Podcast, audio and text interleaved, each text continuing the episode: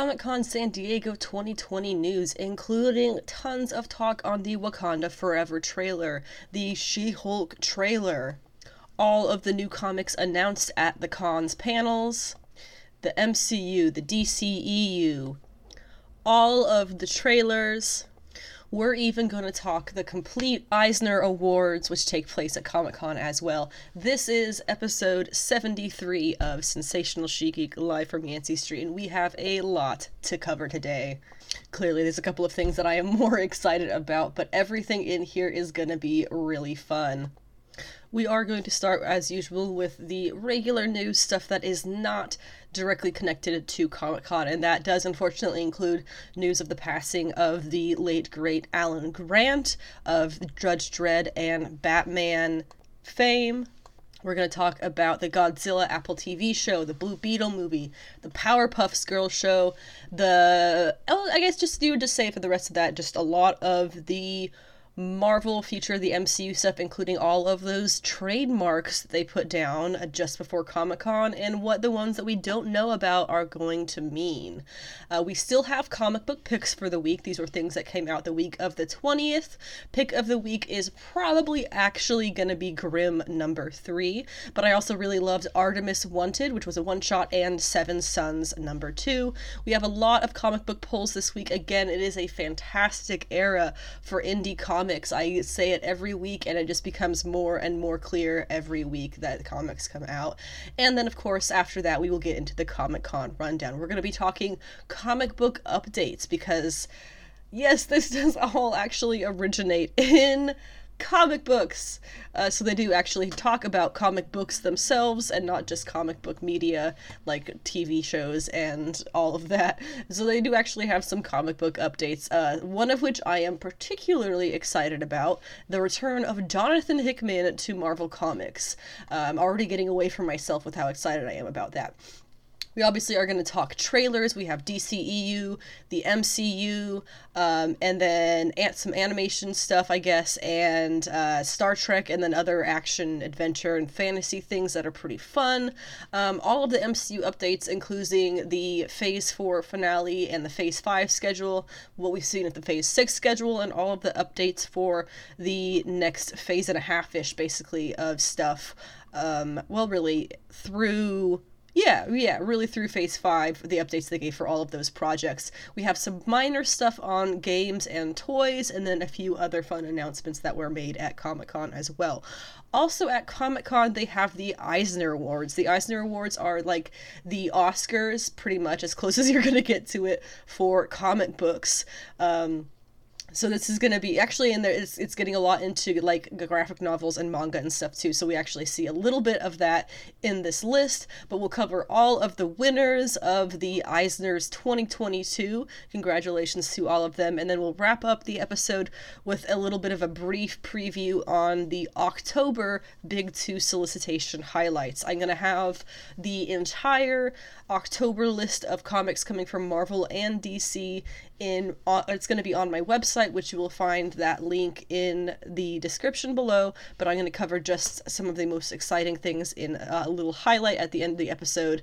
Um, and if you want to hear or see about more of what's coming for comic books in october from marvel and dc you can find that again linked in the description to my website if you are new here, welcome!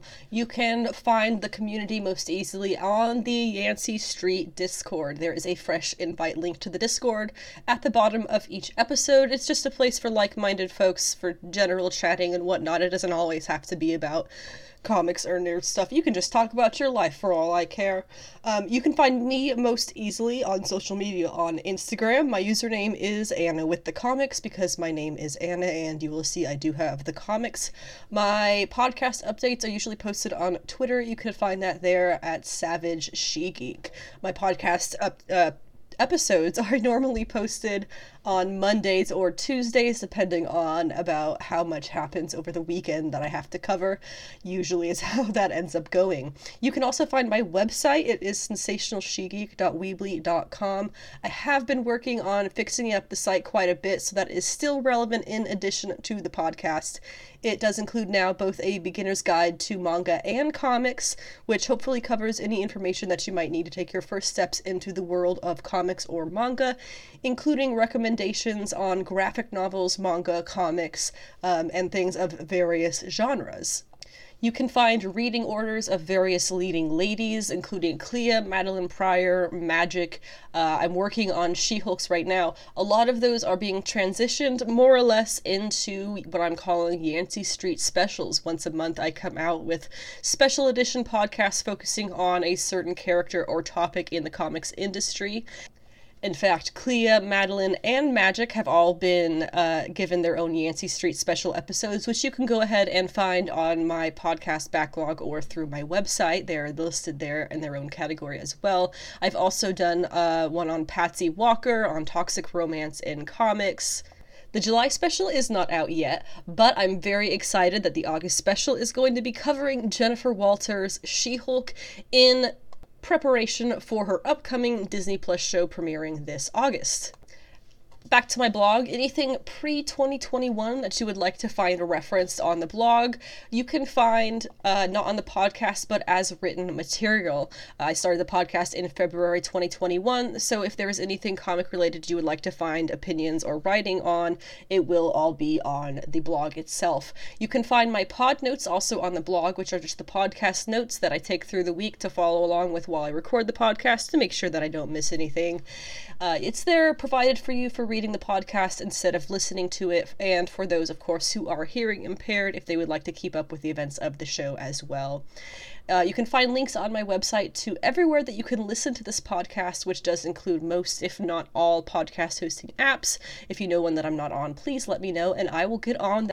The episodes are also posted on YouTube in a single playlist in case that is an easier format for you to listen from. There's nothing additional in the videos, it's just the little audio signature. Um, I also post action figure review videos on YouTube. It's been a lot more imports recently, SH Figuarts and things uh, as I've pretty much given up on Hasbro's Marvel Legends line with a few exceptions.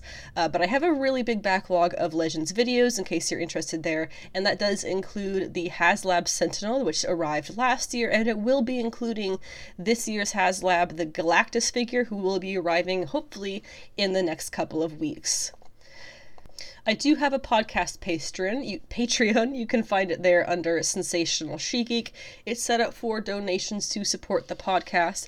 However, I also have the Ko-fi, which is um, the whole concept being buy a creator who you follow a cup of coffee uh, as well as Cash App, Venmo, and PayPal, which I think are pretty self explanatory, all on my link tree. And that goes for donations towards the podcast uh, because I do work a day job in addition to running the podcast, and any amount of money that gets sent towards the podcast gets put into things like making the podcast better, more accessible, and hopefully in the near future it will be going towards adding a store to my website and blog, which I will hopefully be making its own domain main don't yeah domain main name uh, before too long here um, and we can get things to be sold because I do have a Redbubble store right now. For now, you can find it under She Geek Shop, but it is my plan to have my own shop that I sell from my house. Uh, maybe someday a storefront. That's a long time in the future, but for now, you can find things under the Redbubble She Geek Shop, and uh, with any other purchases and donations the money will be going towards setting up my own official shop on my own website so that we can have an actual She Geek shop. Before we get started with the news here, the only really personal note that I have for my own news for the week, um, I've been watching Moonhaven, which has a number of episodes under its belt now. Really, really cool. It's basically, you know, some futuristic story where the moon is more or less colonized, which when you think about the science of how that would work, it's it gets pretty wild. Um, if you're into like space stuff at all, you will love the sequences that you see of this little society on the moon and like the borders of it um, and how it goes from no atmosphere to atmosphere. Uh, it, it's really really cool how they how they do this. But anyway, Moonhaven, really cool. Check it out.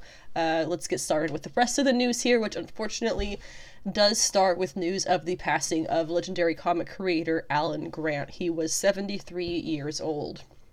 Now, I found a fantastic um, obituary sort of situation on actually CBR.com, which is not something that we love to credit here, but um, it's a lot of clickbait stuff. But Alan Grant does deserve a really good obituary and some great credits here. So we're gonna I'm gonna go through. This is written by Jason Batt, um, and it is a very well written memorial to Alan Grant.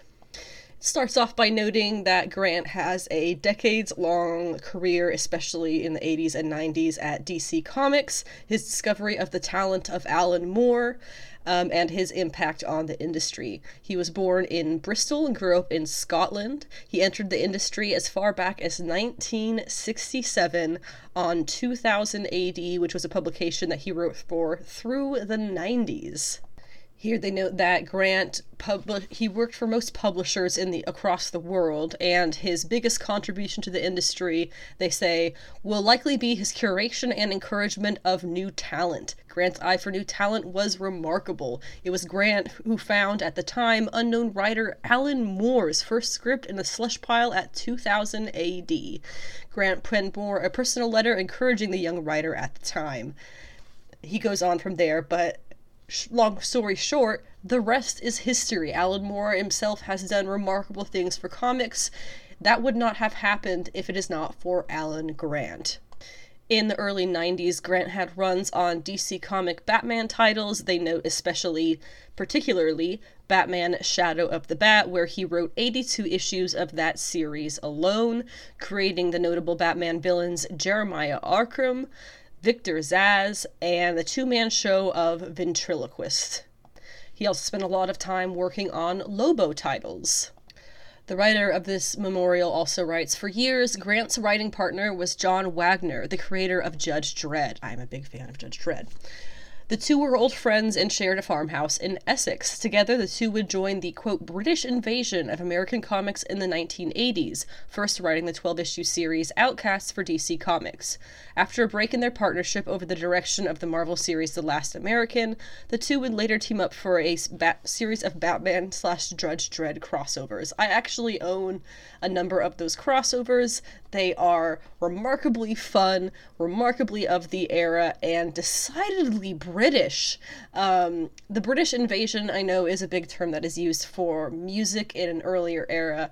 It is also a term that is used for comic books in the 80s, as this writer noted, where we got phenomenal creators such as uh, says here John Wagner and, of course, Alan Grant, who came into the American comic book industry bringing sometimes their British titles with them and making big footholds for those characters and those titles in American audiences.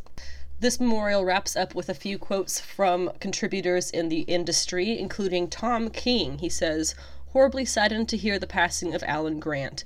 Lobo, Legion, Batman, these books questioned what superhero comics could be and do. They were sharply, coolly, cynical, and yet oddly and wonderfully, they contained a powerful, warm undercurrent of hope. Hell of a writer, R.I.P. Also, Grant's original publisher, 2000 AD, wrote Grant was one of his generation's finest writers, combining a sharp eye for dialogue and political satire with a deep empathy that made his characters seem incredibly human and rounded. Through his work, he had a profound and enduring influence on 2000 AD and the comics industry if you are interested in reading this article, again by Jason Batt, uh, it's from CBR.com, and I will have it linked in the description below. If you have any stories about Alan Grant, I would love to hear them. The only non Comic Con trailer that I am going to talk about this week, well, really that came out this past week, um, was the House of the Dragon trailer. It actually premiered prior to Comic Con in what I think is technically a preview, kind of to get ready for the Comic Con panel kind of release of a trailer. But that's okay. We're just gonna we're we're just gonna call it a standard trailer. Um, I should note though that I do not read the Song of Ice and Fire books.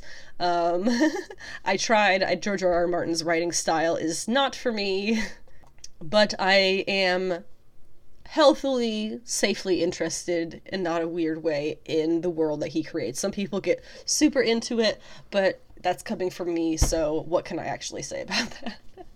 Um, this looks really cool. The trailer looks awesome. I don't have a lot of details that I've pulled out for you because honestly, um, I feel like it's been beat to death and it's such a kind of new thing. I don't know. I just I didn't feel like it there was much of a point of me um, doing a big breakdown of it. I'm not super passionate about Game of Thrones.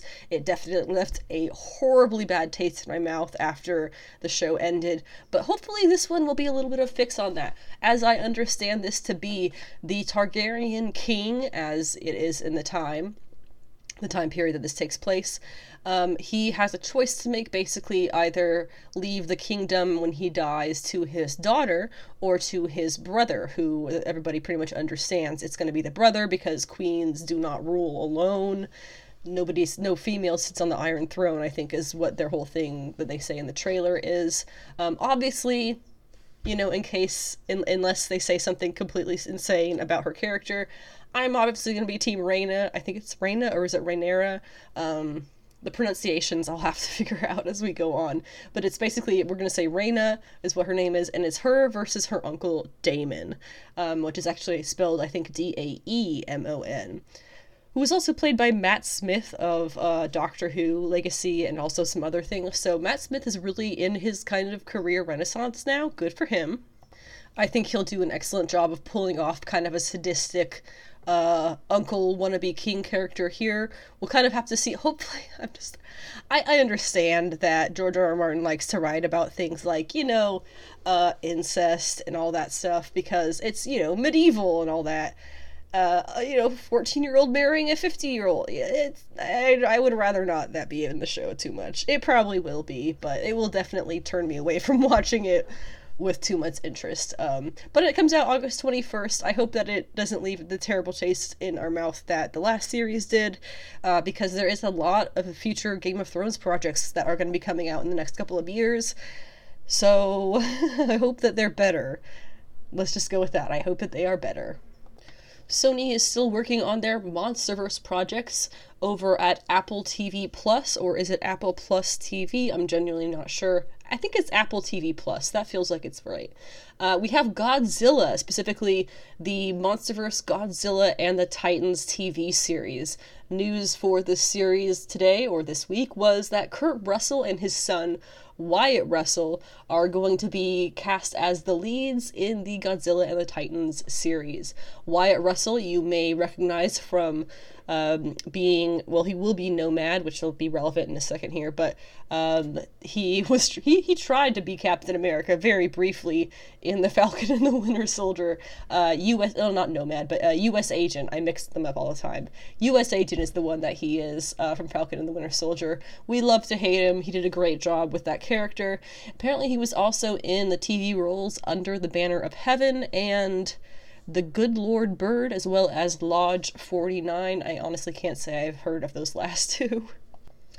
His good old dad, though, Kurt Russell, has not been on a regular TV series. He's not had a role in a regular TV series since the short lived 1976 NBC drama titled The Quest. I have no information on it besides that it was very short lived. Previously announced stars in the Godzilla and the Titan series are going to include uh, Anna Sawai, Ren Watabe, I'm sorry, I'm probably butchering these names, Kiersey Clemons, Joe Tippett, and Elisa Lasowski. The story is going to be about one family's journey to uncover its buried secrets and a legacy that links them to the secret organization known as Monarch, which we know from previous Godzilla movies and, you know, previous media in the past. Monarch is the, you know, somewhat evil organization that kind of. I'll just go with pits them together for right now because they're probably going to end up changing it anyway. And by them, I mean the monsters. Also, Emmy Award, nominated director Matthew Shakman from WandaVision, oh wow, WandaVision, I can't speak, will direct the first two episodes of the Godzilla and the Titan series, as well as serving as the executive producer. It's also going to be executive produced by co creator Chris Black, who serves as a showrunner, alongside Matt Fraction, who you will recognize from comics, comic books, is what we're talking here. Uh, famously, Sex Criminals, Hawkeye. Um, I think he did something about uh, Superman's pal Jimmy Olsen that got a bunch of awards recently. So, uh, Matt Fraction, solid writer. In DC Comics news, the Blue Beetle movie has finished wrapping as of the 19th of July. The Blue Beetle movie does come from the Blue Beetle comics over at DC Comics. We're talking Jaime Reyes, who is going to be portrayed in the movie by Xolo Maridueña, uh, who I guess was and Cobra Kai, which I did not see. Um, in the movie, he is a teenager who is going to be given unique abilities through a blue beetle scarab that allows him to summon a superpowered suit, although plot details are still being kept under wraps. It's expected the movie will do a deep dive into the origin story of Jaime Reyes and potential potentially tackle the mystery mystery surrounding the powerful scarab. It's going to be directed by Angel Manuel Soto, premiering in the theater in 2023. It was going to be an HBO Max premiere originally, but they have moved that to theatrical. Uh, there's also a new image released of his suit, I believe, by one of the crew members of the movie. People are comparing his suit to Iron Man's suit, which I don't actually understand. It is clearly not made of metal, so I'm not really sure what they're getting that from. It looks more like alien material like a hard alien material combined with like a softer rubber like again alien material. Also uh, this is coming late i believe it is late 2023 so considering that this release for this movie is over a year away it does seem to allow the cast and crew ample time for post-production and inevitable reshoots which makes sense because the uh, multiversal placement of this movie, so to say, um, among the greater DCEU is not particularly clarified yet. So I can see them wanting to make room for adjustments to kind of solidify where, if anywhere, in the big multiversal DCEU of things, this is going to connect. We have a new reboot of Powerpuff Girls that has also been announced. Cartoon Network and Warner Brothers have announced this in development at Hanna-Barbera Studios Europe, which is the original creator of the show. The show did originally debut on Cartoon Network in 1998 and ran for 78 episodes until 2005. It stars Supergirls Blossom, Bubbles, and Buttercup as they face off against supervillains while also dealing with the issues young children face while growing up. Apparently, in 2016, it was rebooted by Cartoon Network, airing 119 episodes over three seasons, and there was going to be a live action Powerpuff Girls CW series, but that has yet to see the light of day. The live action version has faced a number of development issues, including reshooting the pilot after negative feedback and losing the actor who was set to play Blossom. I will wait to give more info on that show if we ever see signs that it is actually happening. As for my own personal connection with the Powerpuff Girls, I was raised on PBS Kids, so I did not watch Cartoon Network as a kid, but all my friends did, so I was perfectly aware of everything going on in Powerpuff Girls. I think I had a friend who even had a Powerpuff Girl themed birthday party. That was probably first or second grade, maybe. I would say probably first grade feels like that's probably an accurate timeline. And then they just kind of faded out of existence at some point.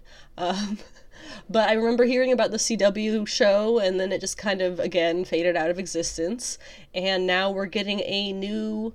I believe it must be Cartoon Network version. Um, I imagine at some point down the road it will be on HBO Max, as most of the Warner Brothers stuff does end up being there. I have absolutely no expectations for this, although I will say it would be a lot of fun if it would be something that would be enjoyable to all age audiences, I guess.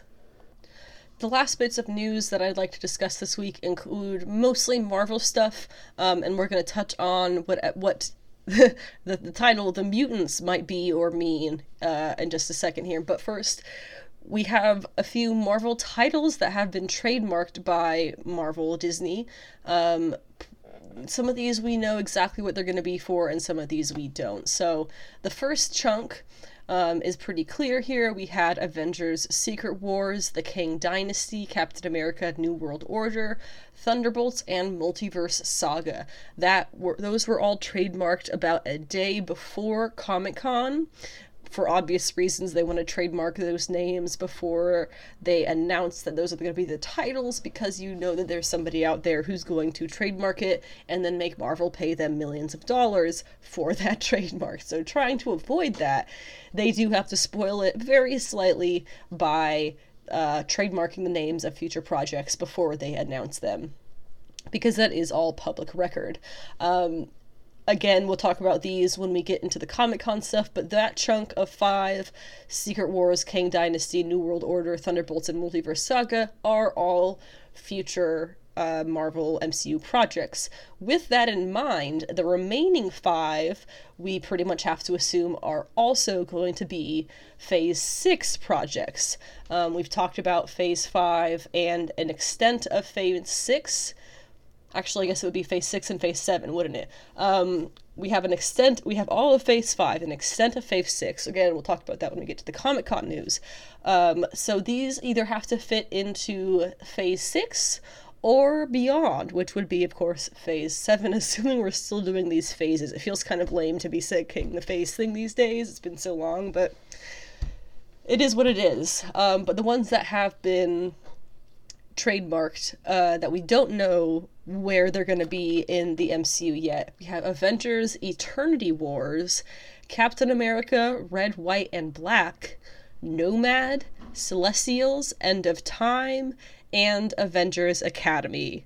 Um, obviously, Avengers Academy is pretty obvious. Actually, I think most of these are pretty clear. We have two Avengers movies. We have um, Captain America, Red, White, and Black, and Nomad are probably going to be in the same project. And then Avengers Academy is most likely going to be whatever their first Young Avengers project is going to be because they have yet to announce it's obviously coming, some kind of young Avengers style project, but they have yet to actually announce that yet. So, Avengers Academy is the first, the very first thing that we've seen to kind of teasing a young Avengers situation. So, odds are we might actually see Avengers Academy being some kind of training facility before we get an official young Avengers team of any sort. Now, I do have to talk about the mutants, and what I'm talking about is the rumored Marvel project titled, I should say, MCU project titled The Mutants. Now, uh, this was something that was brought up pre San Diego Comic Con by Deadline, uh, to my very much surprise, uh, because it is not a thing. Now, let me explain the context of all of this. The rumor um, the project, the Mutants Project rumor, originated from a completely random website that gave no solid sources of any kind, and it was never followed up by on them. Fo- sorry, followed up on by them, or Marvel, or anyone who's actually in the business. It was never addressed, period, by anybody besides people jumping onto the rumor. Um, now, the reason it was brought up again pre Comic Con was some deadline article wrote uh, what to expect at Comic Con and included a list of Marvel titles for projects that we haven't heard anything about yet. And for some reason, they included the mutants among that. Again, that was a rumor that came from one site with no sources and was never followed up on. I'm not sure why this deadline article writer added it to their list, but people saw it in there and took it for fact because Deadline is usually a lot better about their fact checking. Clearly, though, this article was an exception. There has been zero mention of anything titled The Mutants for all of Marvel, even though we have all of these trademarks that have been going in, and now in the post Ms. Marvel era, we have confirmation that they are on their way. So there's no reason to think that that is a thing, especially now post Comic Con when they did not mention it. So the mutants, you know, unless something big happens at Disney Plus, it's not a project that was a poorly put out rumor. Now for the comic book picks. These are things that came out the week of July 20th, and I'm going to talk Grimm number 3, Seven Sons number 2, Artemis Wanted number 1, She Hulk number 5, and extremely briefly, Axe or AXE, I'm not sure how they're saying it, Judgment Day. So starting off with Grimm, this is from Image Comics by Stephanie Williams, and I sorry, Stephanie Phillips, and I really, really love it. In this issue, we'll kind of run down the events. The head of the Reapers, remember her name is Adira, turns out she was a Sumerian goddess who was summoned around 500 BCE. For context, that is 200 years before Alexander the Great's era. She made the first Reapers from those who summoned her, and now the End, who is a deity who is not death, this is a different entity altogether. The End has come to her realm of the dead to balance scales, saying Jessica Harrow must be dealt with for having passed from living to dead and back and forth or something like that, having flopped between the two. Meanwhile, Jessica, Eddie, and the other guy are in a void prison. Apparently, the woman dying in childbirth we saw in the last issue was not Jessica giving birth uh, and dying, it was Jessica's birth, uh, which was adding a lot to the mystery because they were supposed to be seeing her death. Then we have, of course, the deity, the end, bursts through, killing a bunch of Reapers and grabbing Jessica. But then we have this character, of Vincenzo, who uses his hourglass to capture the end, explaining that it is the job of the end to keep the balance of the living and the dead. He tells them he works for Death, not Adira, and Death is missing. They decide maybe Death does not want to be found, and since Adira benefits from his disappearance, they should look more closely at her in Death's throne room, there is his original scythe. It only activates for Death.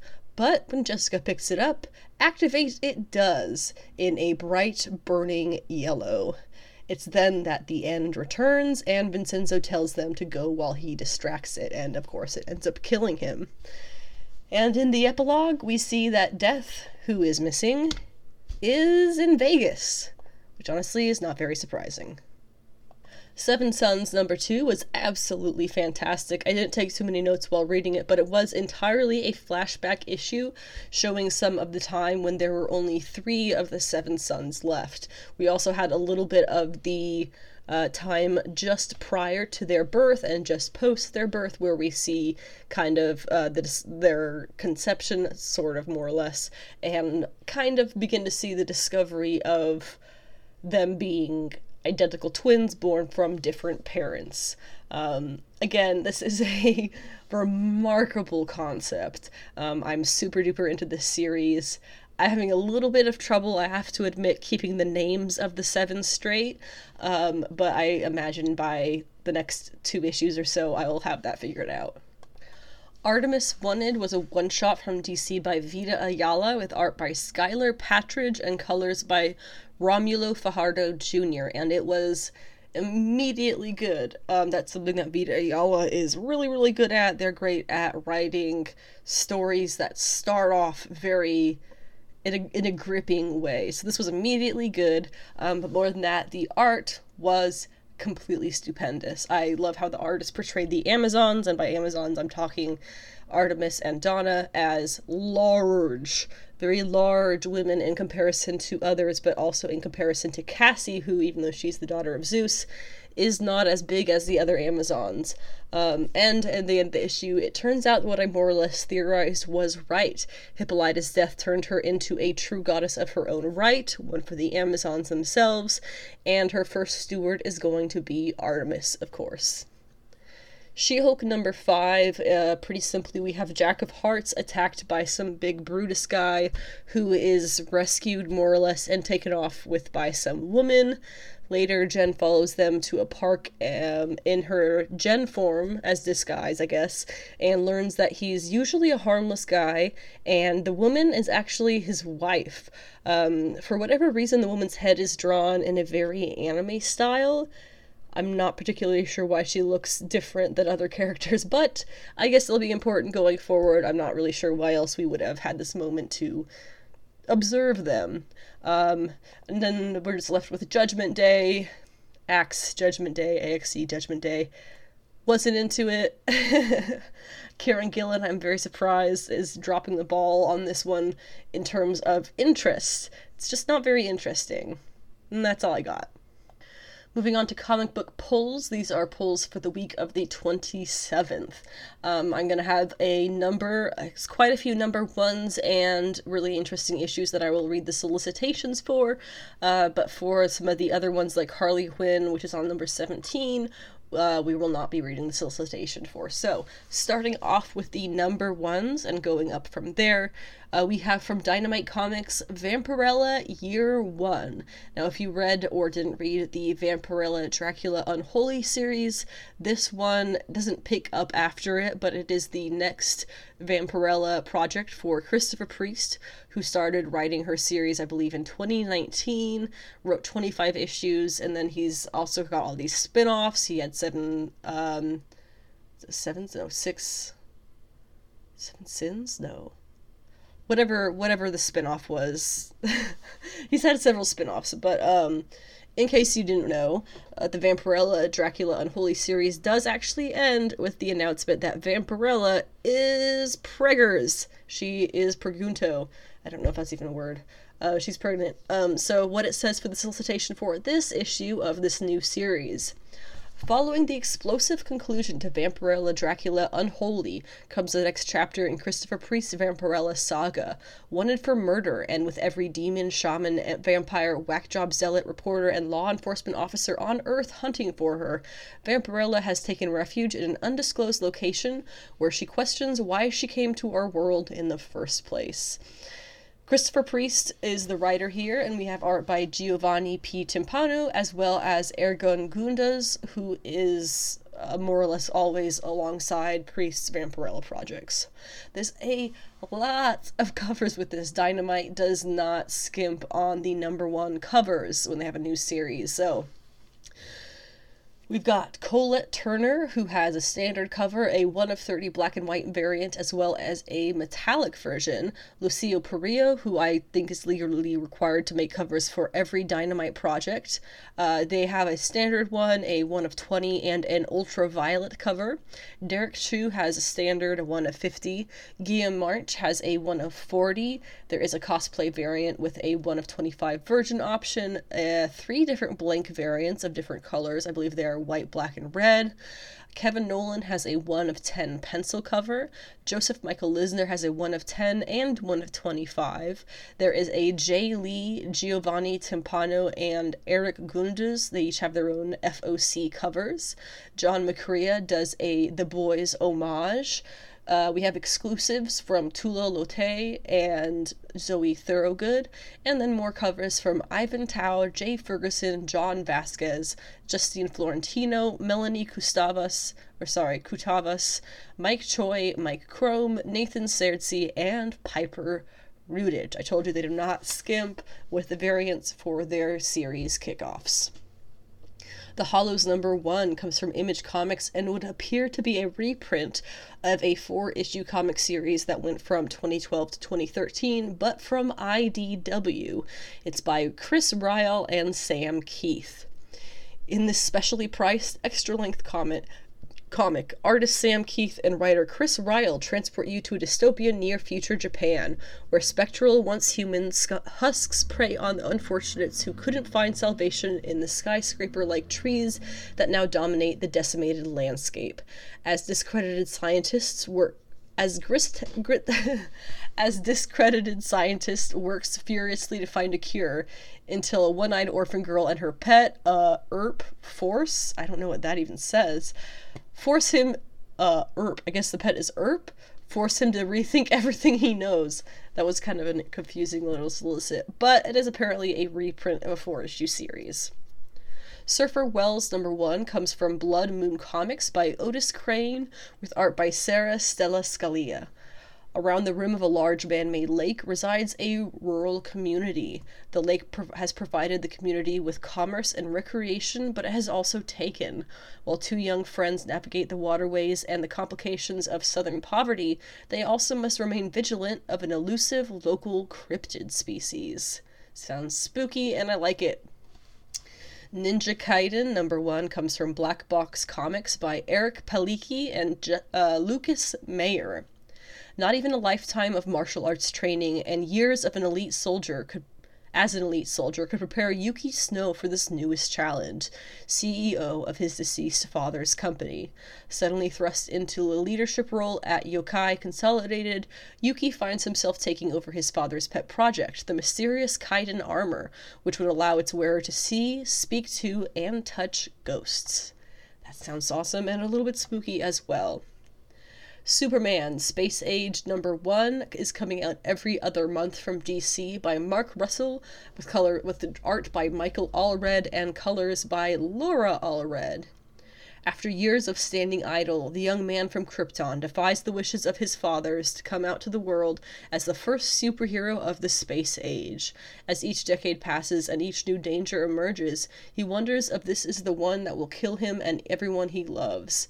Superman realizes that even with good intentions are not without their backlash as the world around him transforms into a place as determined to destroy itself as he is to save it.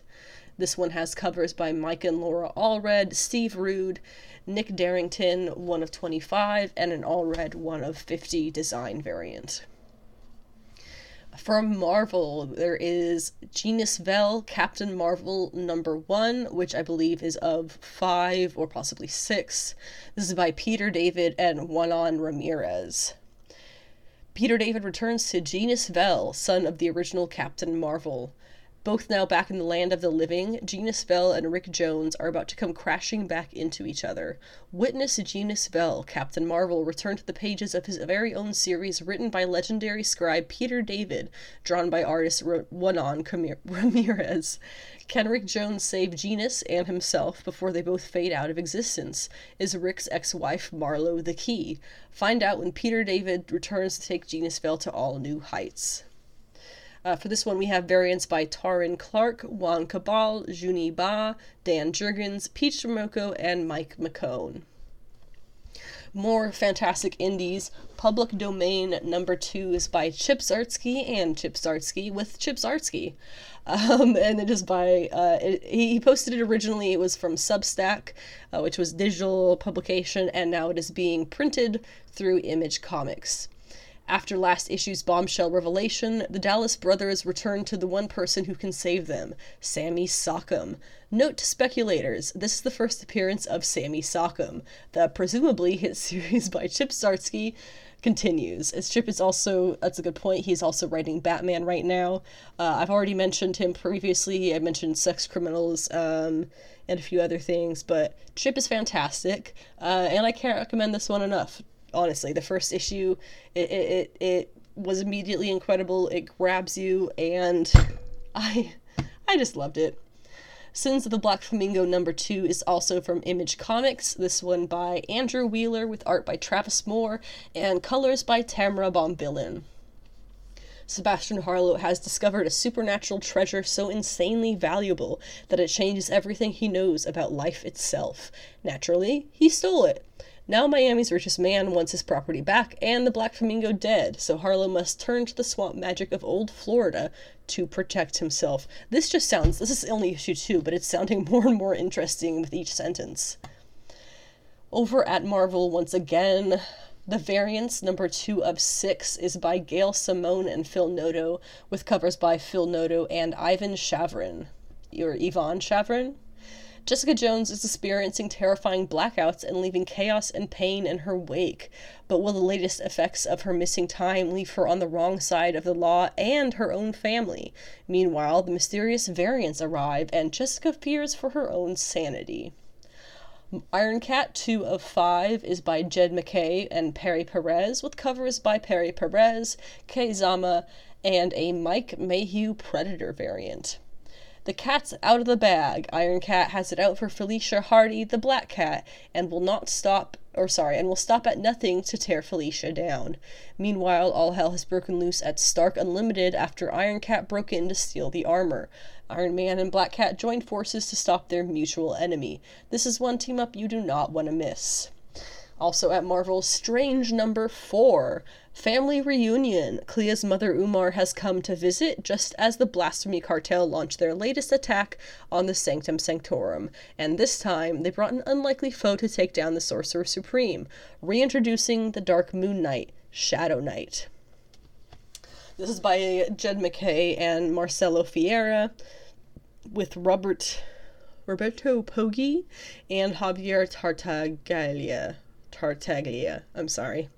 Um, there's also a Logan Lubera variant of Umar, who I may remind you is the original Mommy, sorry, Mommy, sorry, Mommy, sorry. That is the definition of Umar. Uh, but I am continually somewhat triggered, somewhat, that Clea's first solo series is getting credited to Steven. it's his title and his legacy numbering, and they're not even actually together. Just I, nerd rage. Finally, Harley Quinn 17. It's you know stuff's happening. Uh, Stephanie Phillips and Riley Rossmo covers by Lee Riley, David Nakayama, Riley Rossmo, and Derek Chu. This next section of the podcast is going to cover San Diego Comic Con 2022 in its entirety.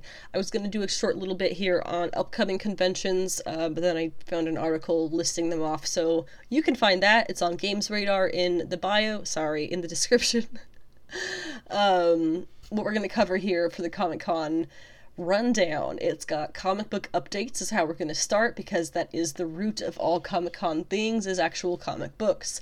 Uh, then we'll do trailers, which is, let's be honest, going to be mostly me talking about Wakanda Forever, and then a little bit of She Hulk, and then, like, very briefly, everything else, um, including the DCEU, the rest of the MCU stuff that we actually had announced or released trailers and teasers and first looks for, and then a little bit of Trek and some animated stuff and uh, you know, John Wick, D and D, National Treasure, all that fun stuff. That was other, you know, adventure, fantasy, etc. Um, and then we'll get into the MCU updates, which I'm just going to cover uh, the finale of Phase Four, which is coming up at the end of the year here, the Phase Five schedule, the Phase Six schedule as they have announced it so far, and then the announcements and updates that they had for um, the Phase Five shows and uh, movies that will be coming in the next year plus. Uh, and then we'll wrap up the Comic Con stuff with games, toys, and other announcements. So, getting started up there with the comic book updates. Uh, first up, Jim Lee and Todd McFarlane announced that they will be doing a new Batman Spawn crossover. Um, this is one that I also have the original Batman to Spawn crossover. It's you know, it's a '90s thing. it's it's it's kind of fun. Uh, it's definitely definitely fun thing to have in the collection. Um, they're putting out a new one now, which I have absolutely no hopes for because. I mean, it wasn't really that great to begin with. It's just, again, it's just a lot of fun. This is a DC image crossover across publishers, um, so I love to see this kind of cooperation between creators, and hopefully, you know, maybe it'll spark some more interpublisher crossovers, you know, between, you know, Sailor Moon and Marvel or something. Just spitballing. Uh, there was a BRZRKR panel where it was announced that there is going to be an additional BRZRKR comic series, which is again created by Keanu Reeves.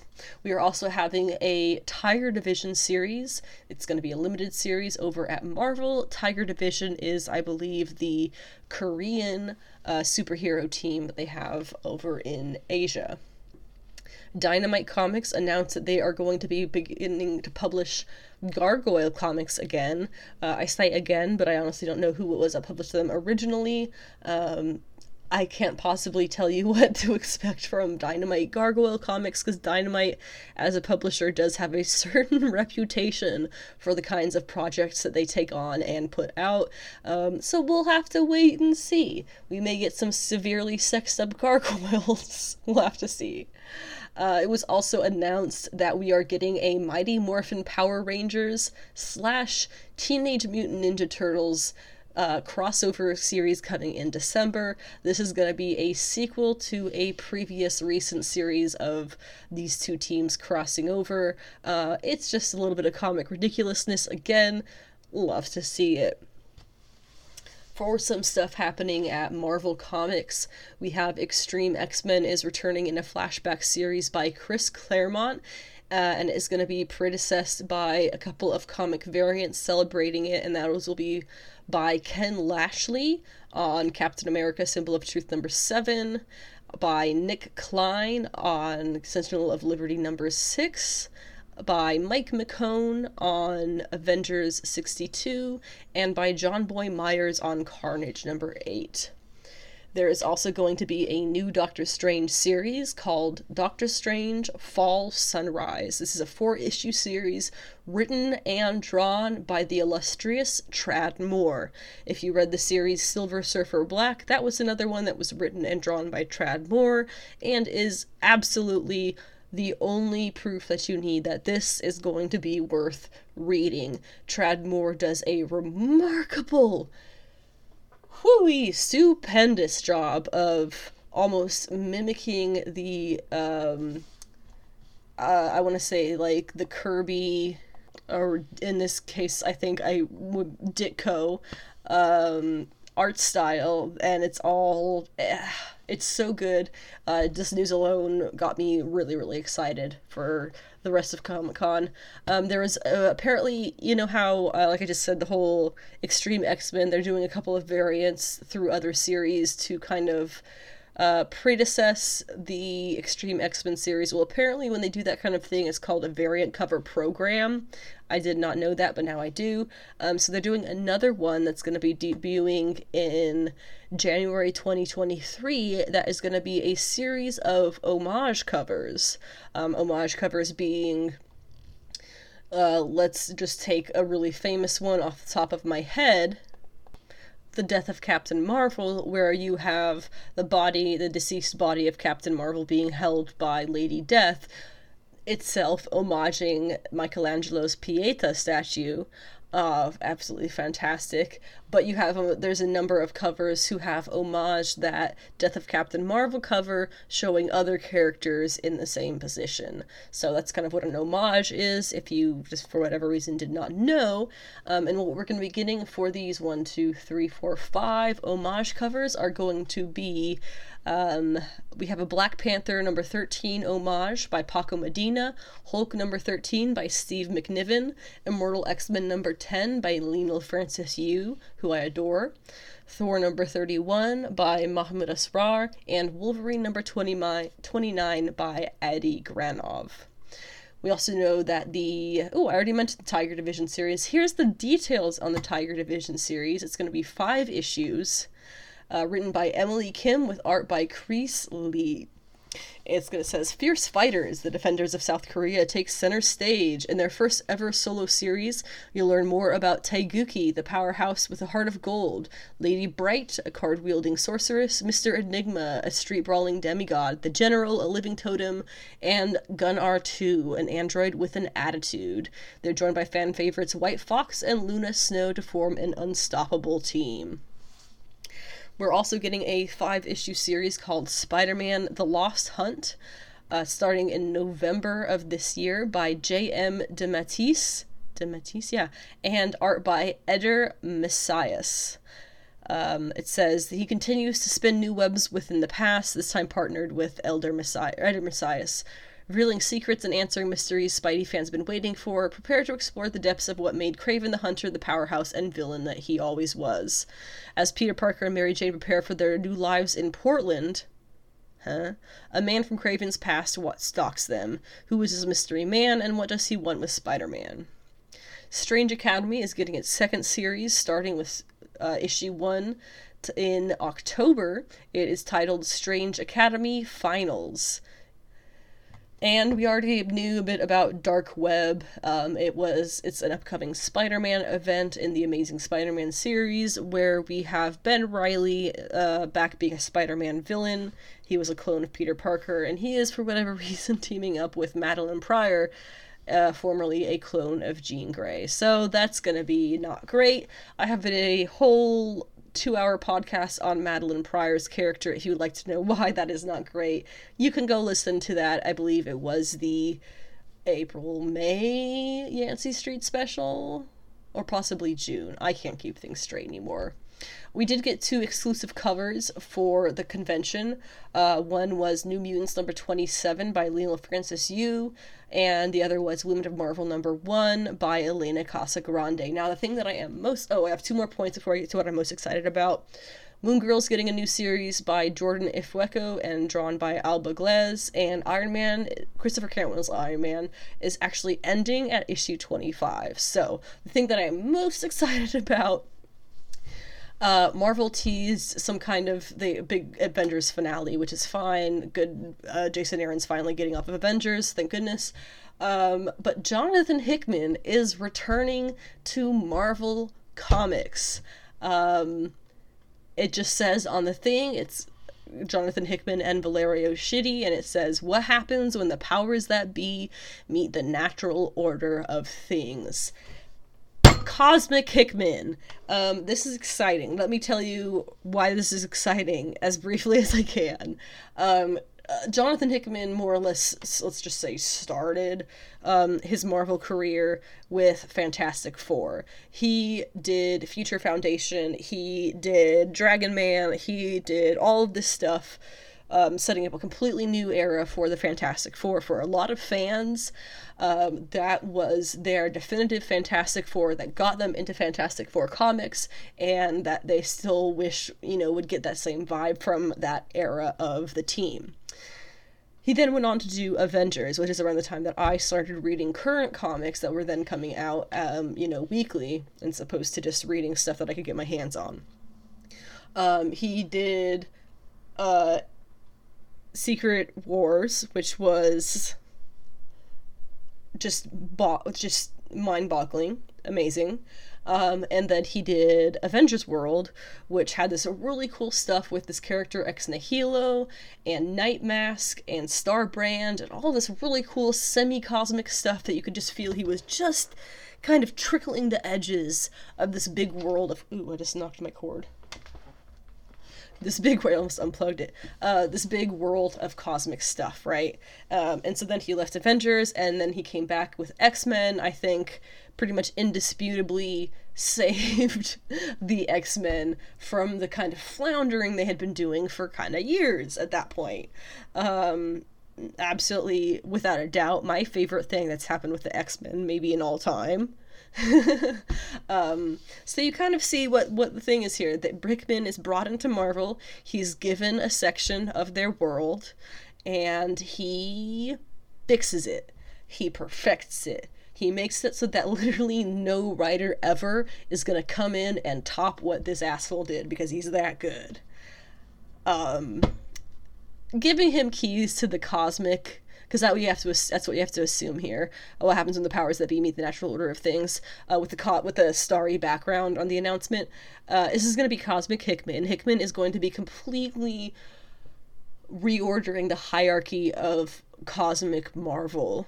Um, if you have read the Ultimates, the, the, the modern Ultimate series with, um, I believe it was Al Ewing writing, I remember reading that as it was coming out, going, wow, it feels like, again, we're just touching on the edges of something stupendous.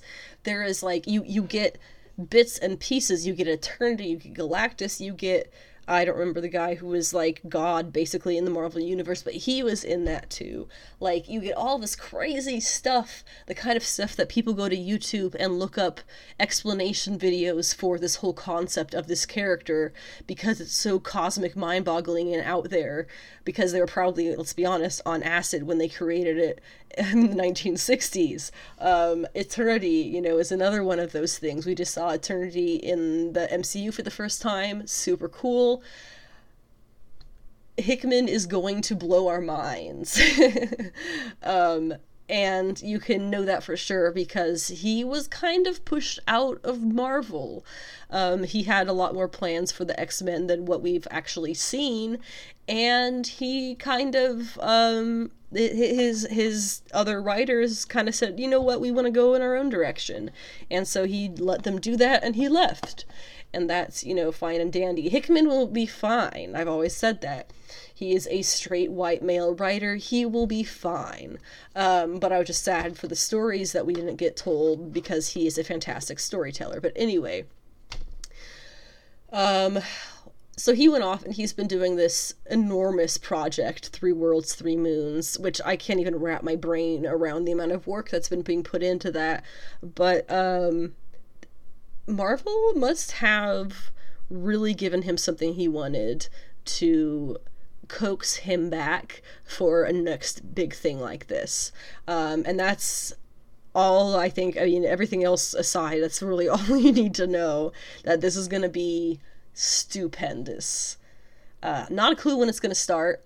Absolutely none, but I am 1000% here for it that wraps up the comics of Comic Con. The rest of it is going to be trailers and announcements and updates. So, starting with the DCEU trailers, three that we have are Shazam, Fury of the Gods, Black Adam, and I'm including it in DCEU, even though it's not actually in the DCEU, but Sandman, because technically owned by DC. But anyway, uh, starting with Black Adam, this is premiering in theaters October 21st. Dwayne Johnson, who plays Black Adam, made a big entrance at Comic Con's Hall H, rising from the stage floor in his full Black Adam costume. Says as he emerged, lightning bolts appeared on the screen behind him and smoke billowed out of the floor.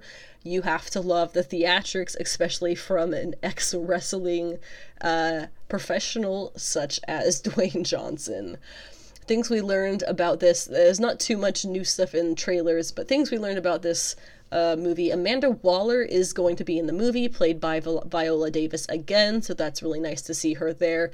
They confirmed there is not going to be Superman in the movie, which a lot of people I know were very disappointed by. Uh, especially seeing as the connection between Henry Cavill and Dwayne Johnson uh, being getting both into the DCEU as actors.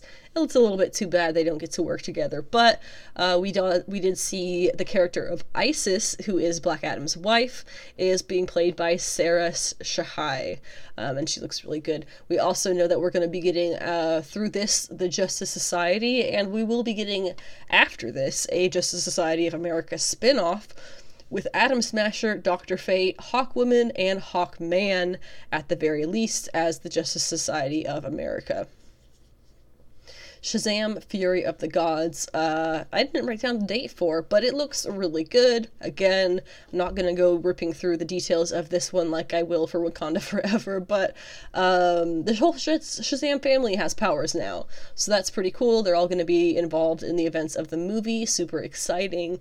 Uh, we know that Hespera and Calypso are the daughters of Atlas. They're being played by Helen Mirren and Lucy Liu. Uh, there is a third magical lady. Uh, she's being played by Rachel Zegler, and it is still not quite sure who it actually is that she plays. For some reason, when you look it up on Google, Google says that she is playing Atlas, which we, you know, know isn't true for various reasons. Um, I've seen theories that she might be Athena, theories that she might be another of Atlas's four daughters. He had four in total, um, but nobody really has a solid grasp on who Rachel Zegler's character is going to be, or even particularly what her role will be. The best I can see is that people are more or less in agreement that she is likely going to be a third member of the Hespera Calypso Trinity and will break off of that to become a minor at some point hero in the movie with the Shazam family. Now, Sandman is a very important project for a number of reasons. It's a Netflix project, uh, but it does base in uh, Vertigo Comics, which is, in all technicality, a DC title or DC um, sub published sub published subs you get it. They're owned by DC. Um, so that's why I have it here in this category. I also have a much, much, much more thorough breakdown of the trailer and discussion of the panel uh, as a BBC article if you would like to check that out because um, I have to admit I have never read Sandman comics. I am a little ashamed to say that as a very, very big fan of Neil Gaiman. I've read a lot of his books um, and a good amount of his comics.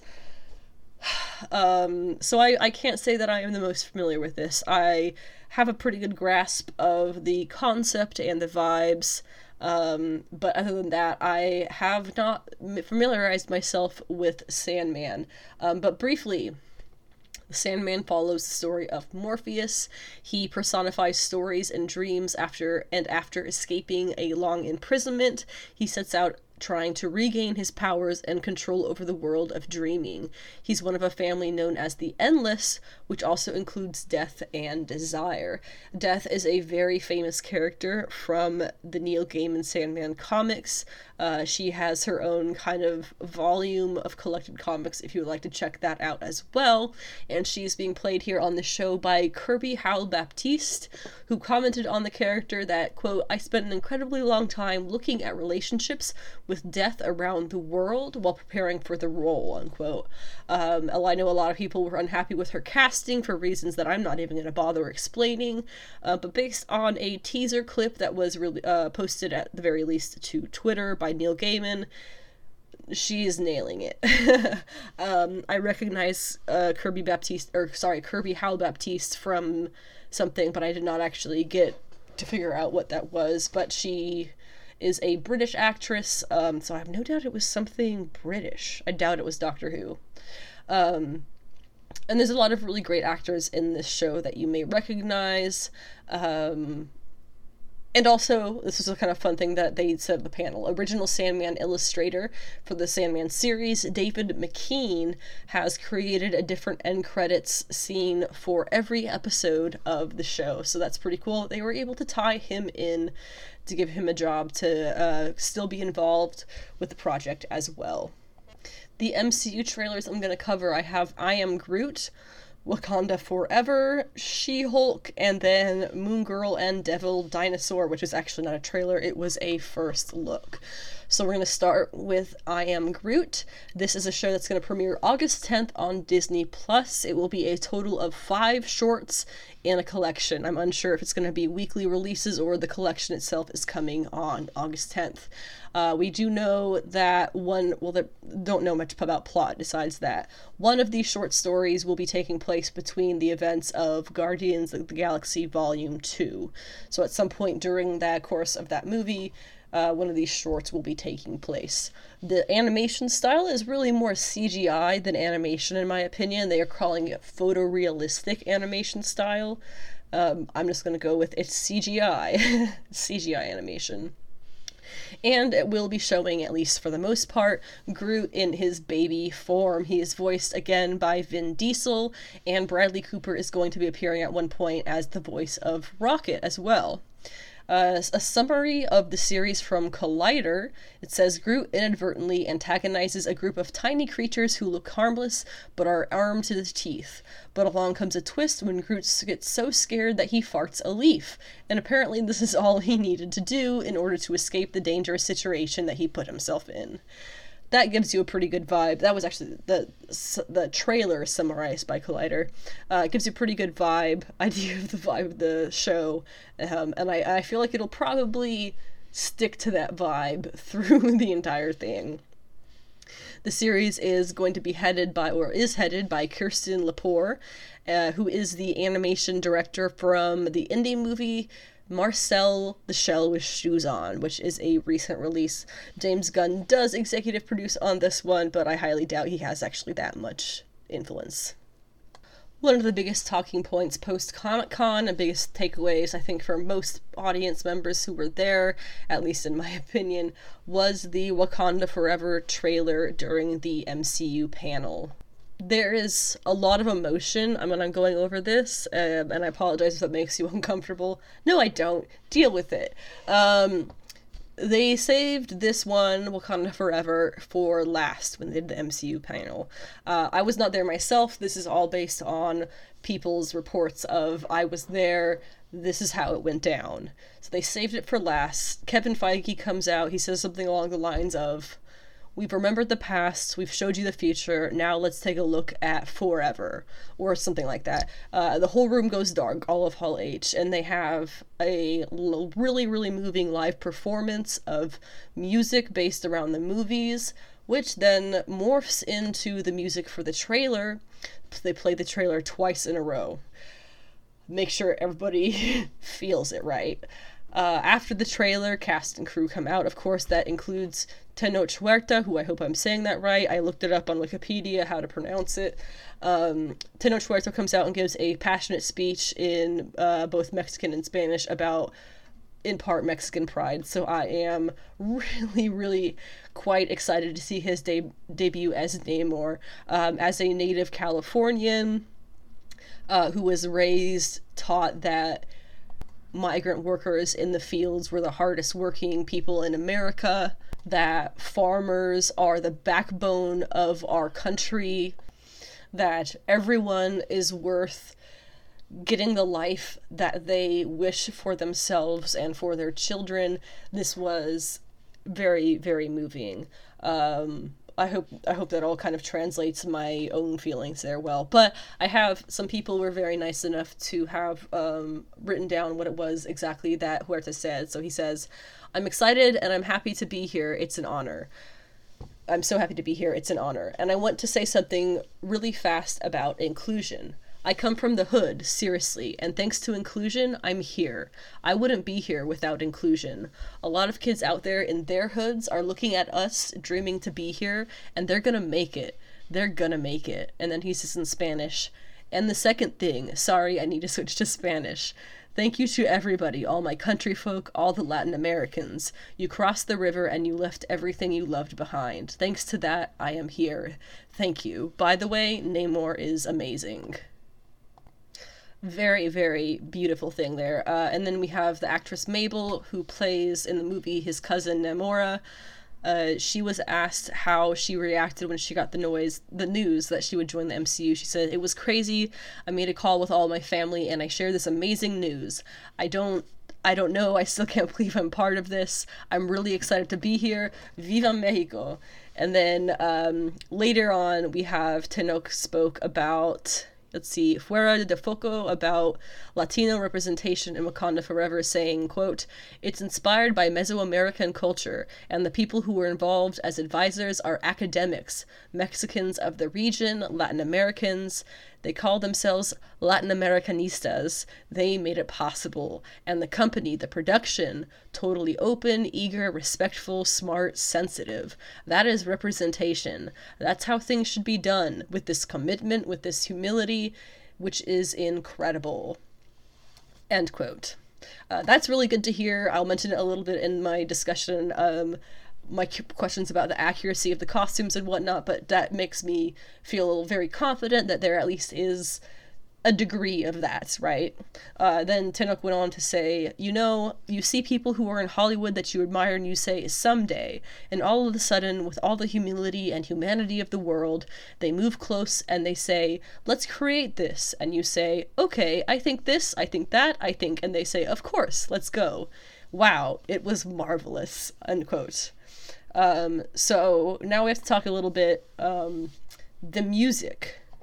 Because it is one thing to say the music was fantastic, the music was moving, it was emotional, it was beautiful, um, it was everything, but it, it, it's it's you have to give you honestly have to explain the music to give credit to it because there it, it's not just the fact that it sounds good it's the thought that goes into it um, so the music, it starts with a cover of No Woman, No Cry, which is a song originally by Bob Marley and the Wailers.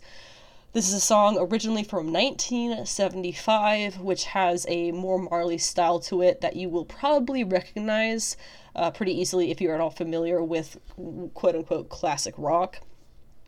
This version, however, is by Tems. She is a Nigerian singer, songwriter, and record producer. Tems's version of the song is much more of a ballad, calling more on reflection and finding your inner strength. As the trailer goes on, the song begins to morph into All Right by Kendrick Lamar. It's not a new song from him by any means, but it's well known. Kendrick is from Compton, here in California, and his story is along the lines of what you might expect a black man from Compton. But his career has been explosive, earning him a Pulitzer Prize for the album Damn in 2017, for which the committee of the Pulitzer said, quote, it was a virtuosic, virtuosic song collection unified by its vernacular authenticity and rhythmic dynamism dynamism that offers affecting vignettes capturing the complexity of modern African American life. So, yeah, he, he's good. he's really good. And he's important to the black community for a myriad of reasons. Now, when I first watched this trailer, um, I had uh, lots of feelings, so I wrote this thing on Twitter, and I'm going to read it really quick here before we talk about the point by point, scene by scene, moment by moment, really breakdown of the trailer. As uh, so, this is my own my own statement, I guess. There's a lot that I learned while living in South Carolina. Most of it was horrific. As a white woman, I had other white folks say things to me I could never repeat, thinking I was of the same mindset. Chadwick Boseman came from that world, and he made something incomparable. He came from the boonies that bred my husband, the same backwoods as a colored man he fought through in a similar way. He was part of something incredible, and then he was gone not recasting T'Challa has been the best decision for the future of the MCU and says a lot for the respect Marvel still has for Chadwick and his integral role in their building of a cinematic universe. The trailer today proved it, among other things. From the music which breaks my heart to the women who lead their nation in the stead of their mighty leader, who carry on despite the hardship. It's a lie to say that as a female in the USA in 2022, merely being a woman feels insignificant. This trailer shows it too. We get a grieving mother, a leader of her country in her son's stead, a mourning sister creating bonds from that which her brother founded, among other women from around the world. And you get the Atlanteans, a proud nation with their own right. With Atlantis, we're opening up another rich set of world cultures to celebrate through the means of cinematic fantasy, which, granted, is in fact fantasy, but is always rooted in the very real, true emotions of the era. We have so much more to explore. And I put a little too long didn't read. Chadwick Boseman can never be replaced. I'm glad they aren't pretending otherwise. I'm here for the women who carry on, for the further exploration of metaphorical societies, and for the heart. We can't deny this one is going to have a hell of a lot of heart. So now, let's talk about the actual trailer things that I've noticed. Um, we see Nakia in the beginning. She is in a green toned outfit standing on a shore of uh, something with a step pyramid in the background. At this point, I think she must already be in negotiations with Atlantis. Uh, there were leaked outfit concepts of her in a green colored look with a helmet for going underwater, so that kind of checks out. We see Queen Ramonda walking with one of her Dora Milaje. She's taken rule of the country in her son's stead, it would seem, as her daughter likely has no interest in becoming queen herself or is seen as too young. She sits on the throne, flanked by what appears to be Okoye and Ayo, joined by the other elders. The shot is entirely female. A celebration is next. I don't hesitate to guess that this is all what we'll see as T'Challa's funeral, or as they'll likely call it, a celebration of his life. Everyone is dressed in white. The group in the center are dancers, and you can see stone figures on the walls behind them of Wakandan royals past. There are shots of the Wakandan countryside, the Dora Milaje led by Okoye, and Queen Ramonda in black standing on the shore alone palm trees on the shoreline, and she looks out over the water in contemplation. I think a lot of this movie is going to be contemplation. Whatever it is that pins them against the Atlanteans, it isn't going to be an easy question of one is right and one is wrong. All these people are saying Namor is going to be a great villain. I, I think they have the wrong idea. I know they do. Namor is a ruler in his own right, just like Ramonda is, again. He has clearly lost something, and there is a reason he is striking against Wakanda. And Ramonda has lost so much as well. She even states it in the trailer there in just a bit. They're clinging, they're both clinging to the hope for the future of their great nations, but somehow now they stand in each other's way. You can bet that she's going to see many ways forward and struggle with what the right choice will be. But I digress. After Ramona on the beach, Ramona on the beach, uh, we see Shuri looking very mournful herself and crying, also appearing to be on a beach. I actually doubt those two clips are connected in the movie because no doubt a lot of this is going to be on the shores of Wakanda, so we'll have many of these very watery, emotional scenes. And then the Atlanteans. Now, this really got me really pumped. Uh, the line of the song that's going as we see them is In this great future, you can't forget your past. And as she's singing this, we see a water birth, an Atlantean water birth. This has to be the birth of Namor because as the baby comes, he's still connected to his mother by the umbilical cord, and he has little winged feet on his little baby ankles. It is the birth of Namor! And she says, So dry your tears, I say, as they reveal the face of the future for their entire race. He is special, no doubt. In the comics, it was because he was a mutant. He was more than just an Atlantean. Namor is the future of his species, of his people, as a leader, and maybe as proof that they are still evolving. They have a future in this ever changing world. It is an incredible moment of alignment in the music and the shots. And that kicks off the multitudes of Atlantean culture we get to see revealed in this trailer. It is incredible. We see King Namor fully garbed in his royal regalia, turning to face the camera from underwater. Behind him, or rather in front when we first see him, is some kind of electric orb. It looks like the sun when it goes through water, but on further investigation, it is definitely under the water with him as well maybe the source of their society's power, literally like an electric source. Um, not really sure. His crown is fantastic. I can't speak for Mesoamerican accuracy, but it looks like either a gilded snake head surrounded by feathers or a metal and feather recreation of a lion's head. I honestly can't tell. Um, there are massive, either blue or sperm, I'm not honestly sure, whales um, that swim by the camera deep underwater, and as they go by, the camera angle changes just so you can see that they are covered in Atlantean soldiers, just like a shark would be uh, with remoras on their underbelly.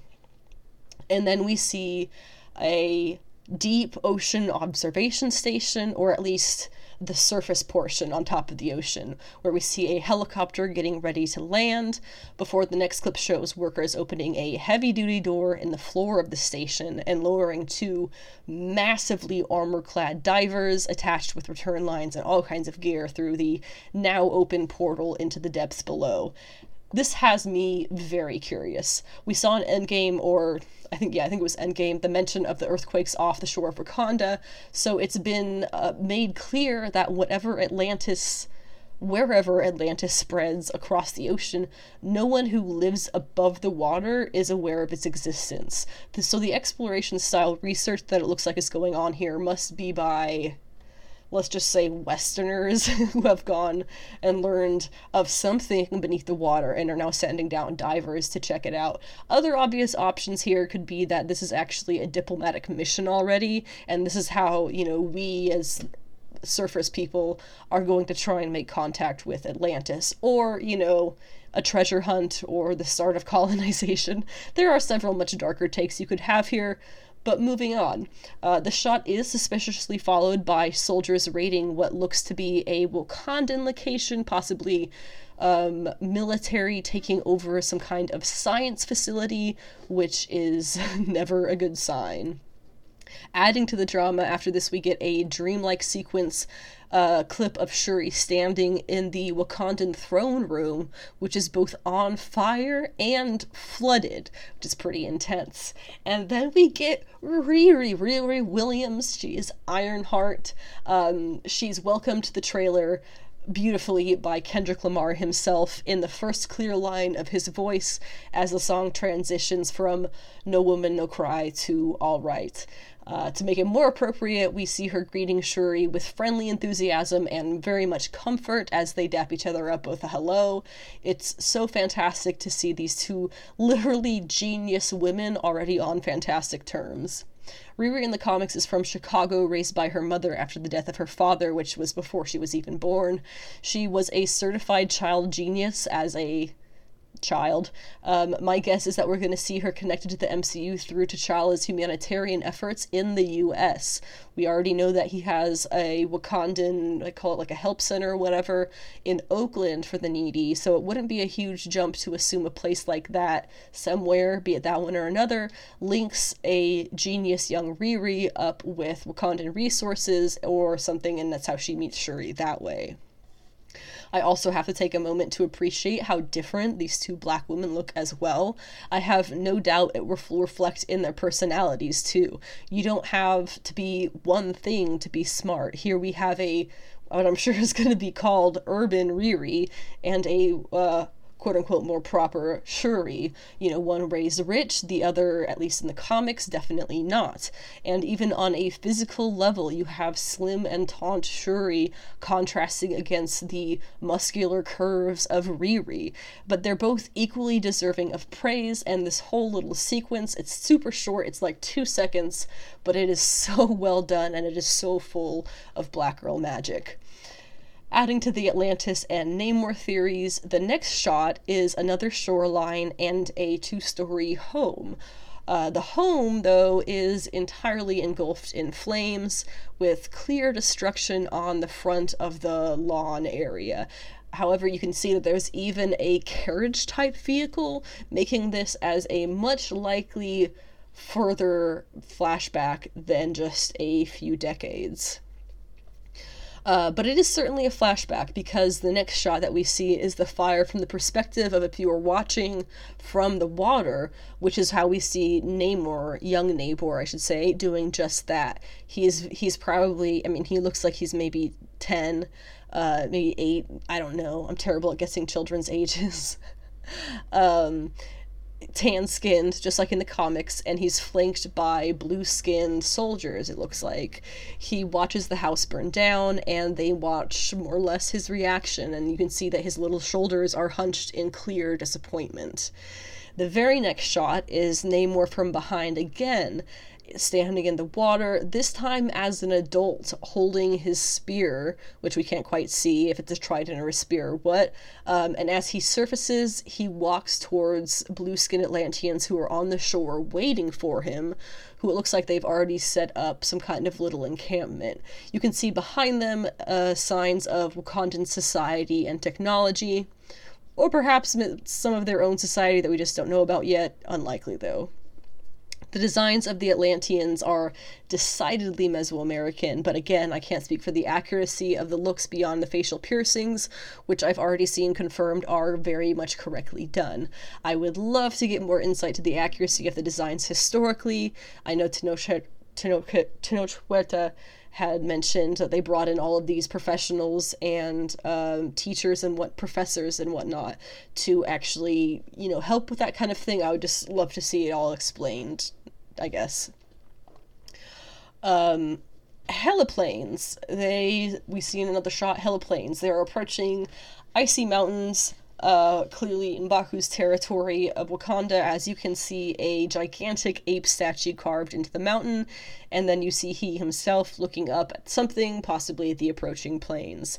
The Dora Milaje are also there looking up at something, with concern on Nakia's face as she approaches something in a jungle scene.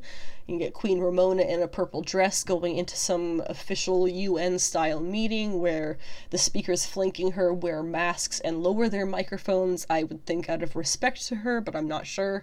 Uh, she also says in this moment of a voiceover that her entire family is gone, which makes me wonder about Shuri but we'll get to that in just a second. Also, after she says this bit, we see a beautiful mural of T'Challa while some drummers are performing alongside it possibly in that same celebration of his life. Also, while she's giving the speech, Ramona is in the Wakandan throne room, not the UN, and is backed by the Dora Milaje.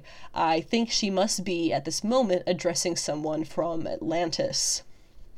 We also see Atlantean soldiers on an overpass or bridge of some kind, giving clear shots of their looks and breathing apparatuses.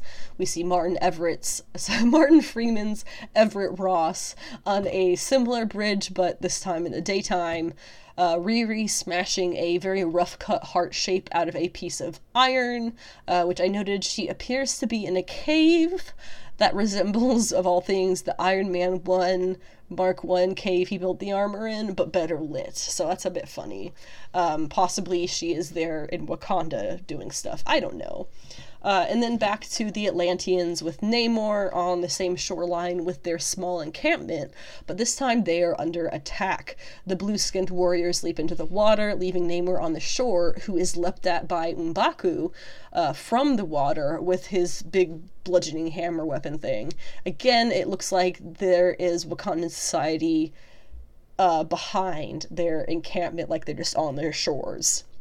Then we have uh, what looks like Dora Milaje versus Dora Milaje, but I can't quite tell who it is just yet.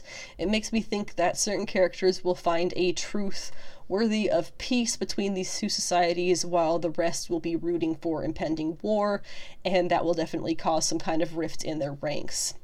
Uh, there is a shot of Namor from behind again, admiring what looks like historical Mexican artwork from his parts of the world.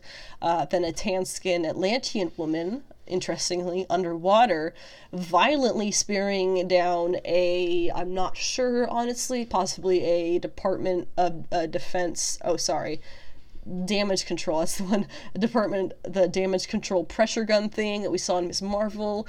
Possibly it's an underwater searchlight scanning thing. It's not immediately clear, but I think it is interesting that we see she is tan skinned. Uh, we do see a bit of the Wakandan throne room flooding, which must mean that the Shuri scene uh, there as it burns down later will be a real sequence and not a dream. Um, this has got to be the Atlanteans' main way of fighting shoreside Wakanda with the ocean itself. There's some more of Okoye fighting fellow Dora Milaje, which strengthens my theory about her possibly being marked traitor for wanting to end the fighting. Uh, some kind of motorcycle and car chase, explosions back on that bridge again, Shuri fighting for her life, and then the throne. Namor's throne is made out of the jaws of a freaking megalodon. How sick is that? And the shot that we see this in is incredible, with him just gracefully floating down underwater, arms raised up, Jesus Christ style. Oh my god, the drama, so cool. I love it. Um, can't get enough. uh, we have Atlanteans attacking a Wakandan ship, fighting each other on there, and then it wraps up with the panther releases its claws. Um, so remember how I said that bit about Queen Ramonda losing her entire family? She was saying in the speech, uh, and how that makes me question what's going to happen with Shuri here. Do you remember how one has to become a black the Black Panther? Basically, you die in a controlled state. They they die. They see their ancestors in the spirit realm, and then they return with the power of the Black Panther boom, Shuri's gonna die and then end up revealing herself to be the next Black Panther. Wabang, that's my theory. And that's the end of the trailer. Um, so what I'm thinking here, and I, I, what I think we're missing here, and by missing, I mean having kept from us as viewers, is a third party. Uh, someone who is pulling the strings on both sides, most likely. Because think about it as we've kind of put it together with this trailer, which granted could be a lot of trickery, but assuming that we've got a decent grasp of things, a long, long time ago, Namor was born, the hope of his people. But the ground walking side of their society fell, and they retreat to the water. A hundred years or so pass, with Namor growing into the mature king at that time. Granted, you have to note in the comics he's like 150 years old or something, so that does check out. Um, and it isn't until now, though, that they make their move on Wakanda for whatever apparent ancient beef reasons. Why wait so long? What changed that they decided to make their move now, like a hundred plus years after all whatever it is goes down in the first place? Obviously one thing that you could say there is that there is no panther. Wakanda's protector is gone and many probably think that there is no successor so they make their move when they see that wakanda is at its most vulnerable maybe but i digress. Additionally why are these mercenary looking soldiers attacking wakandan science stations? Why are they raiding M'Baku's territory who would do that? The UN doesn't have the power to just do that. Wakanda certainly wouldn't have asked for the UN's help either. And why is one side of the Dora Milaje so focused hard on war when there clearly must be another way if there is a rift and the other side doesn't want to go that direction? Basically, who has the audacity to pin these two societies to, against each other? Victor Von Doom does. I think we're going to see uh, Doom ghost directing all of the conflict from the shadows in this movie, uh, then leading to his eventual reveal. He would want their metals, I guess, and Atlantis's whatever they have down there. And with Secret Wars being announced down the line, we know he's going to be there for that. You might as well start with his intro here. Now, about T'Challa's death, because we do have to discuss that as well very quickly. Um, it is most likely what they're going to do is going to do like a, he died of a mysterious fictional illness. Uh, I know Jonathan Hickman created an illness for the New Mutants book that terrified me. Something about you just forget things until you forget how to breathe, and then you forget how to make your heart beat and stuff like that. So, absolutely terrifying. Uh, but that's just an example of fictional illness in Marvel Comics. Or possibly um, he sacrificed himself in some way, but they won't be recasting him, thank goodness, as it should be which I have already mentioned. There is one more thing, I guess you would call it a theory, that I would like to discuss. Uh, it's it's based in real history too, um, so it's not really just comic stuff. It's it's actually not comic stuff, um, but I think it's possible that this is a historical story that could get brought into the plot of the uh, the strife of Wakanda Forever, um, and that has to do with pilgrimages from the continent of Africa to the Americas in the year 1300. Now, this is something that I learned about actually very recently by coincidence. Um, I began learning about this because I learned of Mansa Musa, who is the richest man or richest person in all of history. Um, he was a I believe he was king of the Mali Empire um, around 1311. Um, and he was made king by his brother, whose name was Mansa Abubakar II. Yeah, I think that's how you say it, the second. Um, he had at one point set um, 200 ships out it would be west to the Americas across the Atlantic Ocean Atlantic Ocean from Mali. Um, so same kind of journey that Christopher Columbus took uh, over 200 years later, but this is 200 years prior. Um, the first journey that he sent people out with um, I believe only one ship returned of the 200, and so they considered it a failure. However, the second fleet had a thousand ships carrying crew members, as well as a thousand other ships for supplies, including trade materials, crops, animals, and gold. Uh, various treasures of the Mali kingdom. And so he left with this fleet, um, and that's when he left Mali to his brother Mansa Musa, who becomes the richest man in history. But um, it's very interesting that the journey of Mansa Abubakar II across the Atlantic Ocean in the year 1311 is not taught in American schools. We are taught that Christopher Columbus was the first person from, um, you know, that kind of part that that trunk of the world uh, to make it across from the, I guess you would say that side of the Atlantic to make it to the Americas side of the Atlantic. And that is, as I see it in the historical context here, and you will hopefully too by the time I finish covering this, 100% false. Let me read you uh, this. This is from uh, IndonesiaWindow.com. Very random place to find it, but okay. It says, uh, the journey was recorded in history, but no one knows if he reached America, which, in my opinion, is complete BS because we have evidence that he did. Uh, this is nonetheless, there is many evidence that West African Muslims had set foot on their neighboring continent. It's, this is written very strangely, so I'll kind of have to uh, edit it a little bit. But basically, they're saying that there's a ton of evidence that he did make it to the Americas from Mali. Um, says the strongest evidence comes from Columbus himself, who is believed to be the first outsider, as we are taught in American education, who arrived in 1492. That is not accurate because in Columbus's own journal, he mentions that Native Americans confirmed, quote, black skinned people had come from the southeast in boats, trading in gold tipped spears, unquote. The natives described the spears spearheads as guanin, a word for gold in the Man Mandinkan, which is the language of the Mali Empire. Also, chemical analysis of spearheads found that the gold that they had there originated in West Africa.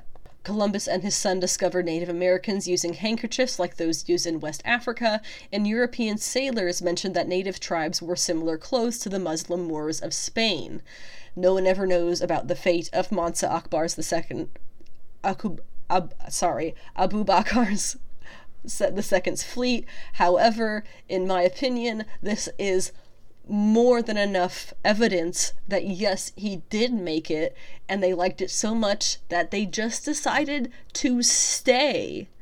Um, anyway, I hope you see what my point is here. You have uh, the Mali Empire, which is, of course, West Africa, which is the same as Wakanda, I believe, um, which is obviously fictional. Um, reaching the Americas in the year 13 something or rather, because if they left in 1311, who knows how long that took, uh, and evidence that they had been there for a very long time, almost 300 years later. He was there. Um, so I'm wondering if in Wakanda Forever, where we're seeing Mesoamerican cultures, uh, which are what they would have kind of found in the Americas at that time, encountering African cultures. You see what I'm saying here? I wonder if there's going to be any kind of connection to that.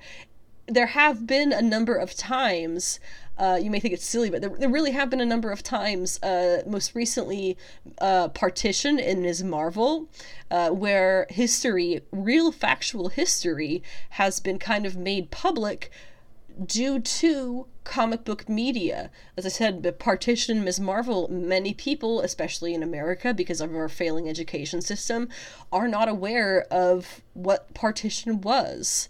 And that's not particularly any fault of American students. Uh, we don't really necessarily know how to teach ourselves world history. We don't know where to look. We have to be shown, you know? And so the other one was uh, The Watchmen Show and the Tulsa Massacre. Uh, I read a fantastic or saw a fantastic clip of Tom Hanks talking about that how when he first heard of the Tulsa massacre around that time he didn't know what it was and then when he found out he was horrified that he hadn't learned that um, and that this would kind of fall along similar lines.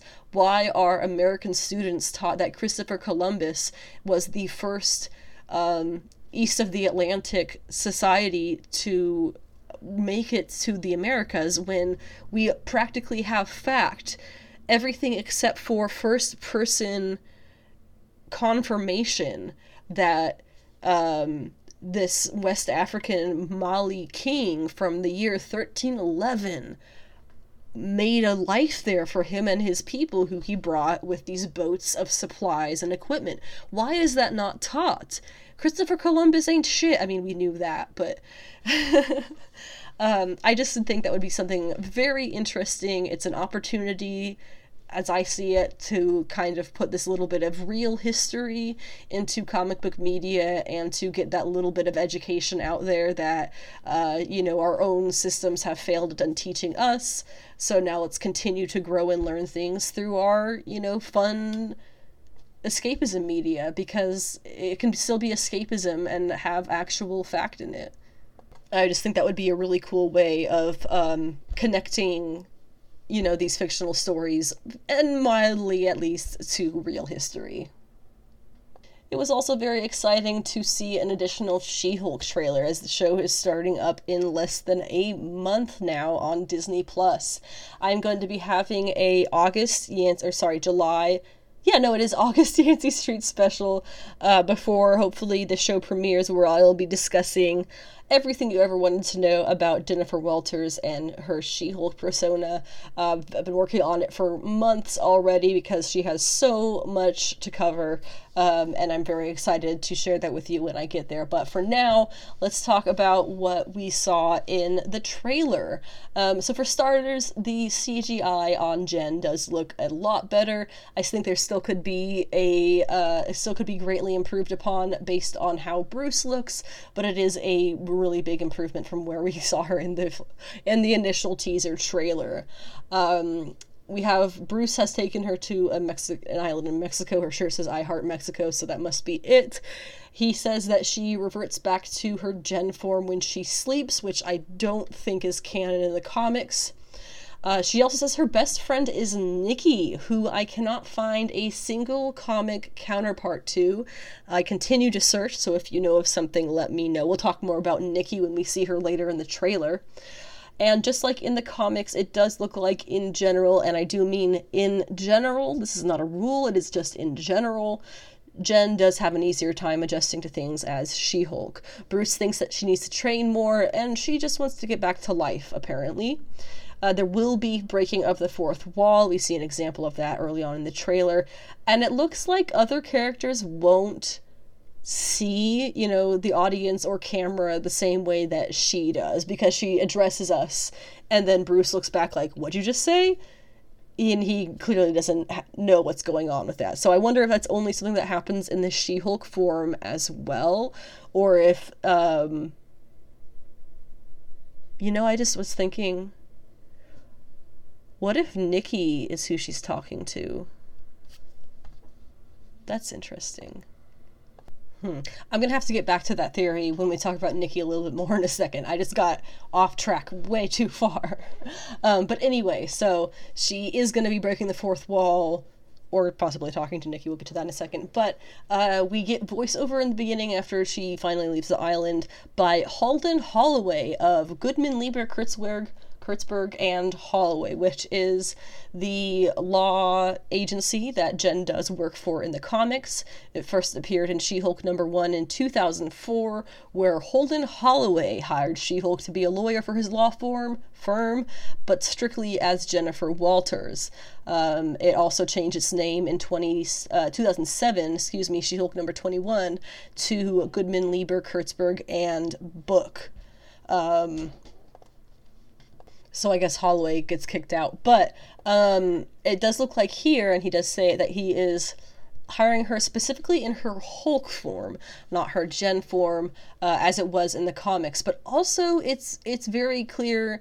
Um, I think that this Holden Holliway is much more lax on everything kind of official legal it seems because he also doesn't seem to care that their big client who we'll talk about in a second has a major conflict with a uh, major conflict of interest with this new attorney which is a big deal in you know legal stuff. Um, so clearly this version of holden holliway is much less by the book. And the big client of course it looks like is Emil Blonsky, aka Abomination. We first saw him in the MCU way back in the Incredible Hulk movie. We saw a few teases of him through the years as maybe still being canon and, you know, around. And then there was uh, Shang-Chi last year, and there he was with updated CGI, still played by Tim Roth of the Incredible Hulk. And now here he is again in She Hulk, completing the circle. Also, if you're a fan of Tim Roth, I do recommend uh, Rosencrantz and Guildenstern Are Dead with him and Gary Oldman circa 1990. Great movie. But anyway, uh, clearly Roth knows who Jen is. Um, I keep saying Roth, I just realized, not Blonsky. Clearly, Blonsky knows who Jen is, even in Jen form, uh, so maybe we will see context about that in the show before they meet in this particular scene. Um, and apparently, representing Blonsky becomes the focus of her career, not her being a Hulk, which you would think she would want. So um, I guess there's going to be a bit bit of ego going on here too. We get a shot of Jameela Jamil as Titania, which is going to be a lot of fun. I think she kind of looks like Satana's comic design in this one shot, which is like weird for placements on her boots and the red hair and stuff. Or maybe I've just been reading too many Satana comics, I guess, lately. Uh, she actually looks like she might be wearing a take on a wrestling getup, which feels very appropriate for her character. So I'm kind of got my fingers fingers crossed, hoping I'm right about that one. When we see her in the trailer, she is breaking into the courtroom. Apparently. Uh, and then we see the elusive Nikki here, played by Ginger Gonzaga, who, again, I cannot find a comic counterpart to. All I can find is the MCU wiki, which claims that she is a fellow attorney at Goodman, Lieber, etc., with Jen. My assumption there then is that she got Jen the job after Jen becomes She Hulk, but I guess we'll have to see. I still have that theory of Nikki being all in her head, um, but that that does it is pretty out there. And I'll explain that for a second. Ginger Gonzaga was interviewed about her role uh, before she was able to say who her character was, uh, which they've been keeping pretty under wraps as well. Which why would they be doing that if it wasn't something kind of a big deal? Um, and she said, I believe that what she said was, she plays Jen's best friend who has been by her side her whole life and just, there was something about the way that she phrased that, um, in combination with the events of the Immortal Hulk series, which, if you've read, hopefully you'll kind of get where I'm going here. The Banner family has a little bit of a mental health crisis in their DNA. um, Bruce has had let's say imaginary friends since he was a child long before he was ever irradiated. So um, that's kind of where that theory all goes all, all kind of comes from from me. Um, and the fact that i can't find nikki in the comics she's never been friends with anybody who she's worked with before. In fact they're usually the opposite. Um, it's I, I just feel like maybe Nikki might be a hallucination. Um, so just just it's pretty out there, I know, but I feel like I just gotta mention it because I have this weird something something's up with Nikki. Something's up with Nikki. Um, so then we get Wong. He he magically loops into her office. It looks like it's her office at least, and you'll know Nikki is beside her, and you bet I will be paying attention to if anybody acknowledges her being there in any scenes. Again, hallucination theory, but he says, uh, we answer to a higher power. I guess telling her about the near multiverse incursion from, I guess, Multiverse of Madness. I'm not sure, but while he's talking, we see shots. We see shots of Wrecking Crew, uh, Emil hulking into Abomination in his little cage thing, which causes all kinds of alarms. While Jen, as Jen, and Wong, who happens to be sitting at a table behind her, which was interesting. Uh, they're watching uh, and then Jen tells him, as a lawyer, they do things by the book. Although, as we've already mentioned, uh, what's his name? Holden Holliway, at least of the MCU, clearly does not. Um, and then he makes some comment about the Book of Vishanti. He would not think that. I'm sorry, that's a dumb comment. Um, and Bruce yells at her about how she's a superhero now. We see shots of her at a possible bar crowd cheering her on as She Hulk, I'm guessing after she first fights Titania, which makes me think what if the Titania stuff is a publicity stunt? Um, especially with her boss being so like, yeah, you're gonna be a new face of our superhero stuff as She Hulk, not as Jen. Um, I think that's very interesting. So anyway, um, the four dudes of the wrecking crew, we see them again. She takes them out pretty easily. However, I have a feeling that they will be possibly taken in by somebody who will up their powers or just mess with them genetically. Um, you see She Hulk showing up in that silver dress at a red carpet, which I'm guessing happens after her hype starts picking up a lot. Another shot of Titania in a pink and white suit, standing in a garden or cemetery or something really nice like that. Uh, you get some kind of magician on trial, no doubt. Will be a fun deep cup comic reference. And then you see the DODC and their boom guns. That is the uh, Department of Damage Control, who we just saw in Ms. Marvel with their, as I just said, boom guns. I don't know what else to call them. Uh, which we actually did see originally in a different form in The Incredible Hulk. So look at this, all these big circles connecting the dots. I love it. Um, and then we get Jen talks about herself being the cool girl in high school now that she's She Hulk. Um, some kind of hybrid ugly dog thing, which I'm not going to say is Mad Dog, but you know, it could be uh, Patsy Walker's ex husband. Actually, with that voiceover, she appears, uh, She Hulk appears to be in some kind of like peace seeking therapy center for heroes because uh, you get one guy around her in like a yogi outfit and then you get these two really random superhero or super powered person outfits. It's very strange. I have no idea, to be honest, what they're supposed to be. Um, and then you get this motivational quote on the wall on a poster behind her from freaking Emil Blonsky, who, again, is Abomination. So I guess that just must be part of his growth as Abomination. He marketed his finding of inner peace, which we uh, see break in the trailer alone when he busts into Abomination, so it must be a lot of BS, really. Um, and then finally, Bruce admitting that he is really just jealous of her take on the Hulk powers. After the titles, we see her Hulk suit, as it must end up being, which is kind of like a cross between her A Force suit and like a modern Avengers one, uh, with you know the casual, the usual MCU swing to it. But more importantly, maybe uh, we see someone gliding over her in this night sequence, and it is Daredevil. Daredevil. Whoo.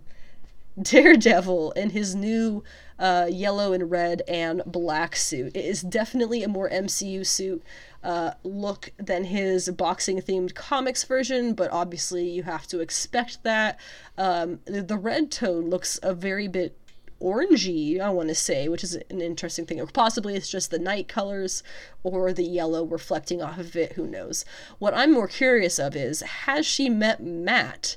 Matt Murdock before this encounter. Is he revealing himself as a hero now as well as a lawyer, or is he playing the two different people game? In any case, my, case, my best guess is that he is probably telling her not to trust Emil, uh, which I would definitely have to agree with. We also had a first look at the Moon Girl and Devil Dinosaur show, which is going to be premiering on the Disney Channel, not Disney Plus, the Disney Channel. This is 100% an animated kids show. I did not even finish the first look because it felt like I was watching something that was specifically not made for someone my age. But it does star Lunella Lafayette, the 13 year old genius. Um, it is a really cool concept, and hopefully it will catch on and we'll see more of her in the future for Star Trek, we saw uh, the trailer for Lower Decks Season 3, as well as a teaser for Picard Season 3. The most fun fact we got out of the Trek panel was that Strange New Worlds Season 2 is going to feature a live action slash animation crossover with Lower Decks. We're going to see Tawny Newsome's Ensign Beckett Mariner and Jack Quaid's Ensign Brad Boimler uh, join the USS Enterprise as live action crew members on Strange New Worlds. So that is what I am looking forward to on season two of Strange New Worlds 100%. As far as animation goes, we had a trailer uh, a new preview and some details on Dragon Ball Super Hero, which is coming out, uh, I believe, either later this month or next month. Unfortunately, a lot of this movie has been spoiled because it's already been released overseas.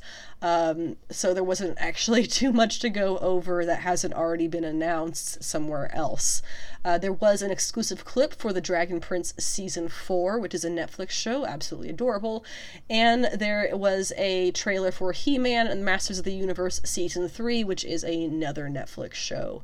Uh, they also announced a Beavis and Butthead movie. Oh, sorry, no, it is going to be a TV show that is starting back up on Paramount Plus this August.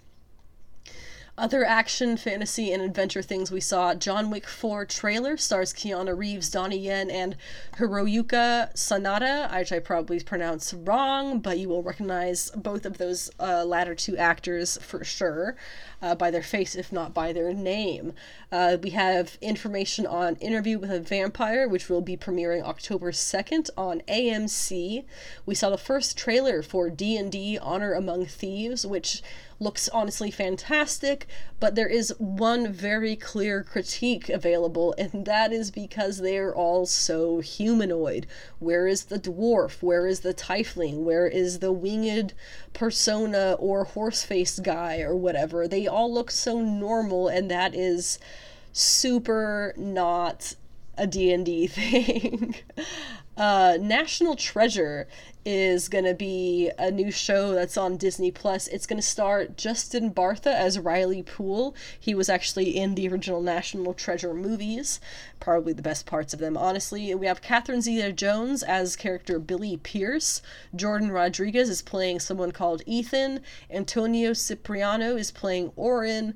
Zuri Reed is playing Tasha. And Lisette Olivera is playing Jess Morales. Wheel of Time had a panel, I guess, that I was not available there. I don't know what happened on the panel, except that Wheel of Time was renewed for a third season. Uh, I am I am not familiar with what Wheel of Time is based on, and that is fantasy novels by Robert Jordan. Uh, and we have the it says the season three okay that's kind of confusing to me because i haven't read it. The showrunner rafe judkins said season three would follow book four which was titled the shadow rising and he said that's always been his favorite in the series. Again i haven't actually read any of the wheel of time book series by robert jordan um, but i really liked the first season with one or two minor exception points of exception um, and i'm looking forward to more there was another Rings of Power Comic Con trailer, or I guess I should say another trailer release for Comic Con. It had some things we've already seen, uh, some characters in new places and positions and outfits, and the creation of a Balrog, which was wild. Also, Sauron. Uh, so pull up your boots, get excited. Sauron is making an appearance. I know people were bitching about how he looks, but you know, magic and stuff. Like, come on, guys. I I continue to be utmost excited about this, and uh, you cannot make me feel different. Now, let's get into the bulk of the rest of the MCU updates. We've already talked about what happens in the announced trailers. Now, the future of content. Uh, so, phase four is what we are currently in. I just keep thinking about Chip Zdarsky's public domain series and how he's making fun of basically all of this and every time i say phase anything now i just think of that and i cringe a little bit if you know if you read public domain number one you know what i'm talking about if you did not read public domain number one do it um, so yeah, so the the end of Phase Four is going to be the end of this year. It's going to wrap up with uh, She-Hulk, which is premiering August over uh, September, and then Black Panther: Wakanda Forever, which is obviously in November. Phase 5 schedule was officially released with updated dates and all of that. So, starting with Feb- February 17th, 2023, we have Ant Man and the Wasp Quantum Mania. February 2023 Secret Invasion will be on Disney Plus as well. May 5th, 2023, we have Guardians Volume 3. Summer 2023 Echo on Disney Plus. Also, summer uh, Loki Season 2 on Disney Plus. July 2023, we'll have the Marvels. On November 3rd will be Blade, and then fall 2023 is Ironheart, which will also be on Disney Plus. Winter 2023 to 24, we have Agatha Coven of Chaos, which is a new title for the Agatha Harkness series. That is also going to be on Disney Plus. Uh, another Disney Plus one coming after that will be in the spring of 2024. Big announcement Daredevil Born Again, which is going to be 18 episodes also on Disney Plus. I think this is another one that people are fantastically excited for, and honestly, for good reason. Then we have on May 3rd, 2024, Captain America 4 New World Order is going to be coming out, followed on July 25th of that year by a Thunderbolts movie. I think it was previously announced it might be a show, but it is in fact a movie. So that is the next two years, almost to the day, if we're talking July 25th, 2024, and I'm recording this on the 25th of 2022. Whenever you listen to this, it'll be just under two years uh, until we get to the end of phase five. Phase six, again, I'm giggling in my head about that Chip Zdarsky comment. Uh, we're going to have one, two, only three projects that have been announced for phase six so far. No doubt that's going to be filled in massively over the next uh, two plus years. And that is starting with November 8th, 2024. Fantastic Four will be premiering in theaters. Followed up on May 2nd, 2025, will be Avengers The Kang Dynasty. Um, in case you're wondering where that comes from in comics, there is a 16 issue arc starting from Avengers Volume 2, number 41. However, the original title, The Kang Dynasty, comes from Avengers issue 268. That's in the first series. Also, as of this just this morning, it was announced that the Kang Dynasty Avengers movie will be directed by Daniel Cretton, the director of Shang-Chi and the Ten Rings.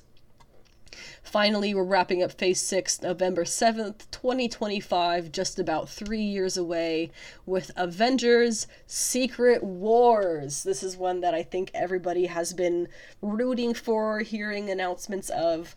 Um, of events in general over the past, let's just say decade, let's even say two decades. Civil, uh, Civil, Secret Wars is easily a fan favorite, and again, who wrote it but that bitch Jonathan Hickman, who I love. That was a weird way of saying that, but I am enthusiastic and you should know, and that's the best I can do for telling you. Uh, so let's cover, now that we've covered what's happening in phase 4, 5, and 6, as we know it right now. Let's talk the announcements made on individual projects, starting with Quantumania. Uh, there's some really fun stuff here, including the confirmation that Bill Murray is going to be in the movie. We are still not sure who he's playing. Um, I think there was a clip shown of him in the movie. I'm not entirely sure. Um, but he is confirmed he will be in Quantumania. I'm still hoping it's Scott Lang's dad. Uh, speaking of Scott Lang's family, his daughter Cassie, we have known for a while that she is going to be showing up as her superhero self. We've, uh, for whatever reason, we all assumed that it was going to be Stature, but it is not. Based on artwork of uh, release for the movie, it is actually going to be Stinger, who I believe is her first superhero, superhero persona. Uh, Stature is a black and red look. Stinger is a purple and red look and has a helmet instead of Stature's mask. Uh, so, based on the design of her outfit, purple and black with the mask, that is definitely Stinger. I would like to know is she uh, going to have wings on that Stinger outfit? We can see based on the picture that it looks like a pretty much exact combination of her father's Ant Man suit and of Hope Van Dyne's. Um, uh, I was gonna say Ant Woman. Wow, Anna, that would suck. Wasp suit. um, so maybe we'll include the wings in that kind of combination sense. Finally, uh, we are also aware that the character of Yellow Jacket will actually be returning to the Ant Man movies as the villain MODOK. We know the Yellow Jacket persona has been worn by more than one person in the comics, but in the MCU, it has been worn by Darren Cross, who is a. Uh, actually, apparently, he's the cousin of. Oh no, he's a cousin of Crossfire. I was just reading this little one line thing. The arch enemy of Scott Lang and the cousin of Crossfire. I don't even know who Crossfire is. But anyway, he was played by Corey Stoll in the first Ant Man. He wasn't in the second one, right? He must have been the second one. Yeah, I, whatever it was. I guess he was. Um, Corey Stoll, um, and there was like a really bad ending with with his character. Obviously, I think he died or something like that. Uh, but he is gonna come back as MODOK, uh, and I don't want to get this wrong, so I'm actually going to Google it really quick. Uh, MODOK stands for um, well, really, I guess it, it, could be a couple of things, but it's mechanized organism designed only for killing. Uh, if you've ever seen the big head with purple arms and legs in a yellow throne, that's MODOK. I personally hate his character design, um, but he's like fan favorite for various reasons. Um, but but Yellow Jacket is gonna end up being MODOK. What I want to know, I I cannot wait to see the Quantum Mania take on MODOK. What what would that even because MODOK's whole thing like his head grew so big because you know science and stuff but i'm just so curious how they're gonna physically make him as MODOK work Uh, we also knew we learned some stuff about what if season two is going to premiere in early 2023, and we already have season three confirmed, so that's exciting. Uh, Secret Invasion, we learned that the arrival date is not going to be 2022, as for whatever reason many people had speculated, but it is going to not be until spring of 2023, so easily nine months from now. Uh, for Guardians of the Galaxy Volume 3, we had a couple of things confirmed, like Adam Warlock, we kind of already knew that one. Uh, we learned Cosmo the dog will be voiced by Maria Bakalova, who is from Borat. And we learned that the High Evolutionary, well, confirmed, the High Evolutionary is going to be played by Chukwudi Iwuji, which I hope I said somewhat correctly. And he showed up in full costume, which they have made purple, and I'm not sure why because he's pretty much always worn red in the comics. So go figure. My guess is they don't want to confuse his look with the Guardians look, which are going to be the blue and red look at least for a portion of this movie for a portion of the characters because I did watch an absolute shit quality version of the trailer. It was a very short teaser. Um, uh, basically all I saw you get Guardians end up meeting with Gamora. Quill is like heart wrenched about it. We're gonna get some stuff about Baby Rocket. Uh, we're gonna get the blue and red suits from the comics, and we're gonna get Adam Warlock. We saw him very briefly, and it looks like he has a weird skin tag on his forehead, not a crystal gem. So, not sure why they went with quite small and tiny. Uh, it looks like a weird zit type thing. Skin tag, yeah. It looks like yeah, wart. I don't know. Choose pick your weird word. Um, I think this will be a fine movie. I just have to add, it does feel like James Gunn has gotten way too cocky with his superhero movies specifically, um, and is no longer working to prove himself anymore. He's just kind of riding the wave of what's worked so far. Um, for X Men 97, Spider Man Freshman Year, and Marvel Zombies, we got some uh, some smaller images of the concept art and whatnot. X Men 97 is going to premiere in fall of 2023, so about a year from now. Um, freshman year is going to premiere in 2024, so a year after that, and then it's also already pr- renewed for season two, which is going to be called sophomore year. Uh, also, the Marvel Zombie show is going to be rated TVMA, so it will have lots of gore. Uh, and then we learned Blade will be coming November 2023, so just a little over a year from now. I believe at that point it will be four years since the movie was first announced.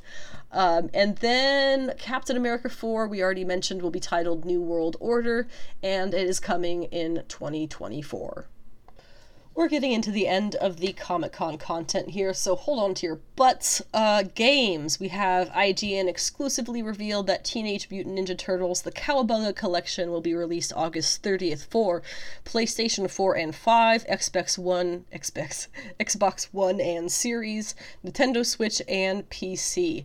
The Stack Collection will bring 13 classic Teenage Mutant Ninja Turtle games, including beloved staples, staples such as Turtles in Time for the SN NES. Did I just make myself sound stupid? Is it SNES? I was not I was not raised on video games either. Warner Brothers also shared more details about their upcoming Arkham spin off game Gotham Knights, including new gameplay trailer that focused on Batgirl. It said the development team also shared how the game will feel different depending on which character the player chooses, from different dialogue to combat to the very tone of the game. And the Joker will not be making any appearances. We also saw clips from Street Fighter 6 and the Super Smash Bros. esque Warner Brothers crossover game MultiVersus. Uh, there were some toys that were announced. I honestly uh, did not get as good of a list of them as I wanted. Uh, I do know there was some Star Wars Black Series Mandalorian Season 2 figures, as well as uh, Transformers Generations Legacy 2 packs. Other things that were announced at the con the Goon, which is a older comic, is getting a movie moving forward on Netflix. Uh, we had an announcement that the first full length Avatar animated movie that will be coming is going to be about Avatar Aang and his friends as adults, which is exciting.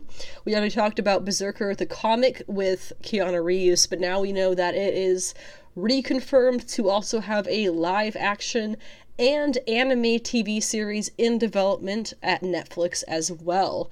Also in development is a Rick and Michonne love story TV series uh, for The Walking Dead, of which their all other projects have been scrapped. DC Comics confirmed there is no more Zack Snyder at the DCEU. Speaking at a Comic Con panel, executive, uh, no, not executive, Chief Creative Officer Jim Lee said that there are no further plans to expand on that material. And then finally, uh, and not finally, Masters of the Universe Revolution was joined by William Shatner, who will be joining Mark Hamill, Chris Wood, Lena Headey in the presumed sequel to last year's Master of the Universe Revelation. Uh, the reason that it's presumed is because we know that. Um, uh, Kevin Smith will not be involved, so it's kind of unsure if this is a light reboot or what. Speaking of William Shatner, he is 91, which explains his extremely distasteful comments during his own panel. Real old man yells at clouds type stuff.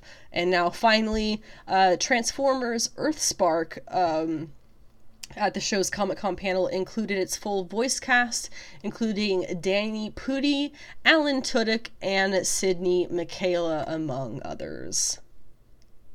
As I mentioned before, the Eisners do take place at Comic Con International San Diego. The Eisners are the premier award show for the comic book community. Uh, so I'm going to go through the categories and the winners, and if relevant, uh, the losers who they beat out. So, starting with Best Short Story, the winner was Funeral in Foam by Casey Gilly and Raina Telgemeier in You Died, an anthology of the afterlife coming from Iron Circus Comics.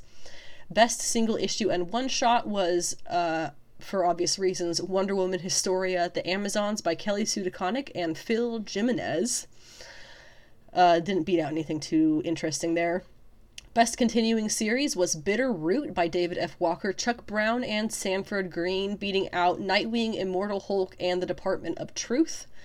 Best Limited Series was The Good Asian by Pornsak Pichetshote and Alexandra Tefenkgi from Image Comics. They beat out Beta Ray Bill by Daniel Warren Johnson, The Many Deaths of Layla Starr by Ram V, and Supergirl Woman of Tomorrow by Tom King. Best New Series was Nice House on the Lake by James Tynion, who I don't like. Best Publication for Early Readers, eight, ages up to 8, was Chibi Usagi. Best Publication for Kids ages 9 through 12 was Salt Magic by Hope Larson and Rebecca Mock. Best Publication for Teens ages 13 through 17 was The Legend of Auntie Po by Shing Yin Khor, and that beat out Adora and the Distance by Marc Bernardin, Strange Academy by Skottie Young, and Wynd by James Tynion. Best Humor Publication was Not All Robots by Mark Russell and Mike Deodato Jr. from AWA Upshot. That is a really funny one. Uh, let's see. Best Anthology comes from You Died, an anthology of the afterlife, which was what that first best short story came from. Let's see. Best reality based work is The Black Panther Party A Graphic History by David F. Walker and Marcus Kwame Anderson from 10 Speed Press. Best graphic memoir is Run, Book One by John Lewis, Andrew Aydin, L. Fury, and Nate Powell from Abrams Comics Arts. Best graphic album new is Monsters by Barry Windsor Smith from Fantagraphics. Best Graphic Album reprint was The Complete American Gods by Neil Gaiman, P. Craig Russell, and Scott Hampton. This was Dark Horse nowadays. Best adaptation from another medium was George Orwell's 1984, uh, the graphic novel adapted by Fido Nesti from Mariner Books.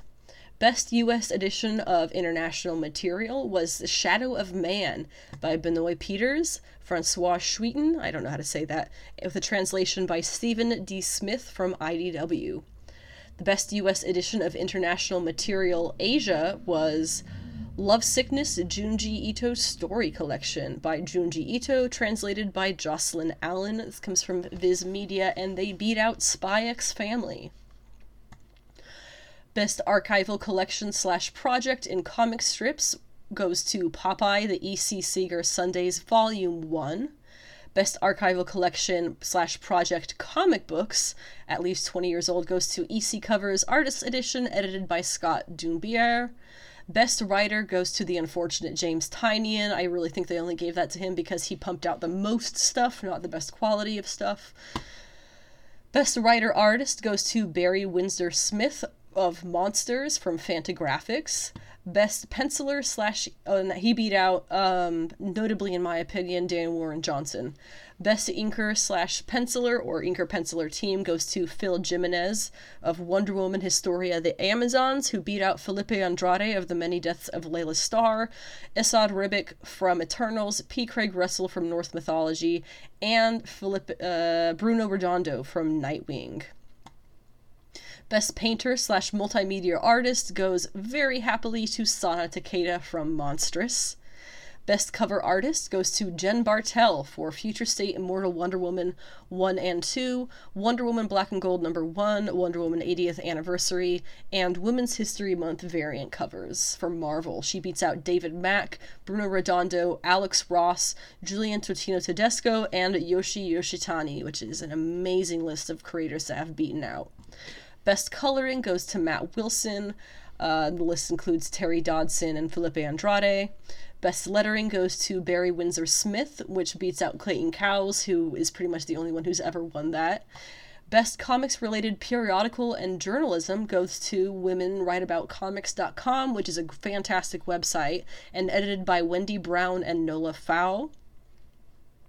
Best comics related book goes to All of the Marvels by Douglas Wolk. Douglas Wolk. He beats out True Believer, The Rise and Fall of Stan Lee by Abraham Riesman, which I have talked about in length on this podcast in the past. Best academic scholarly work goes to Comics and the Origins of Manga, a Revisionist History.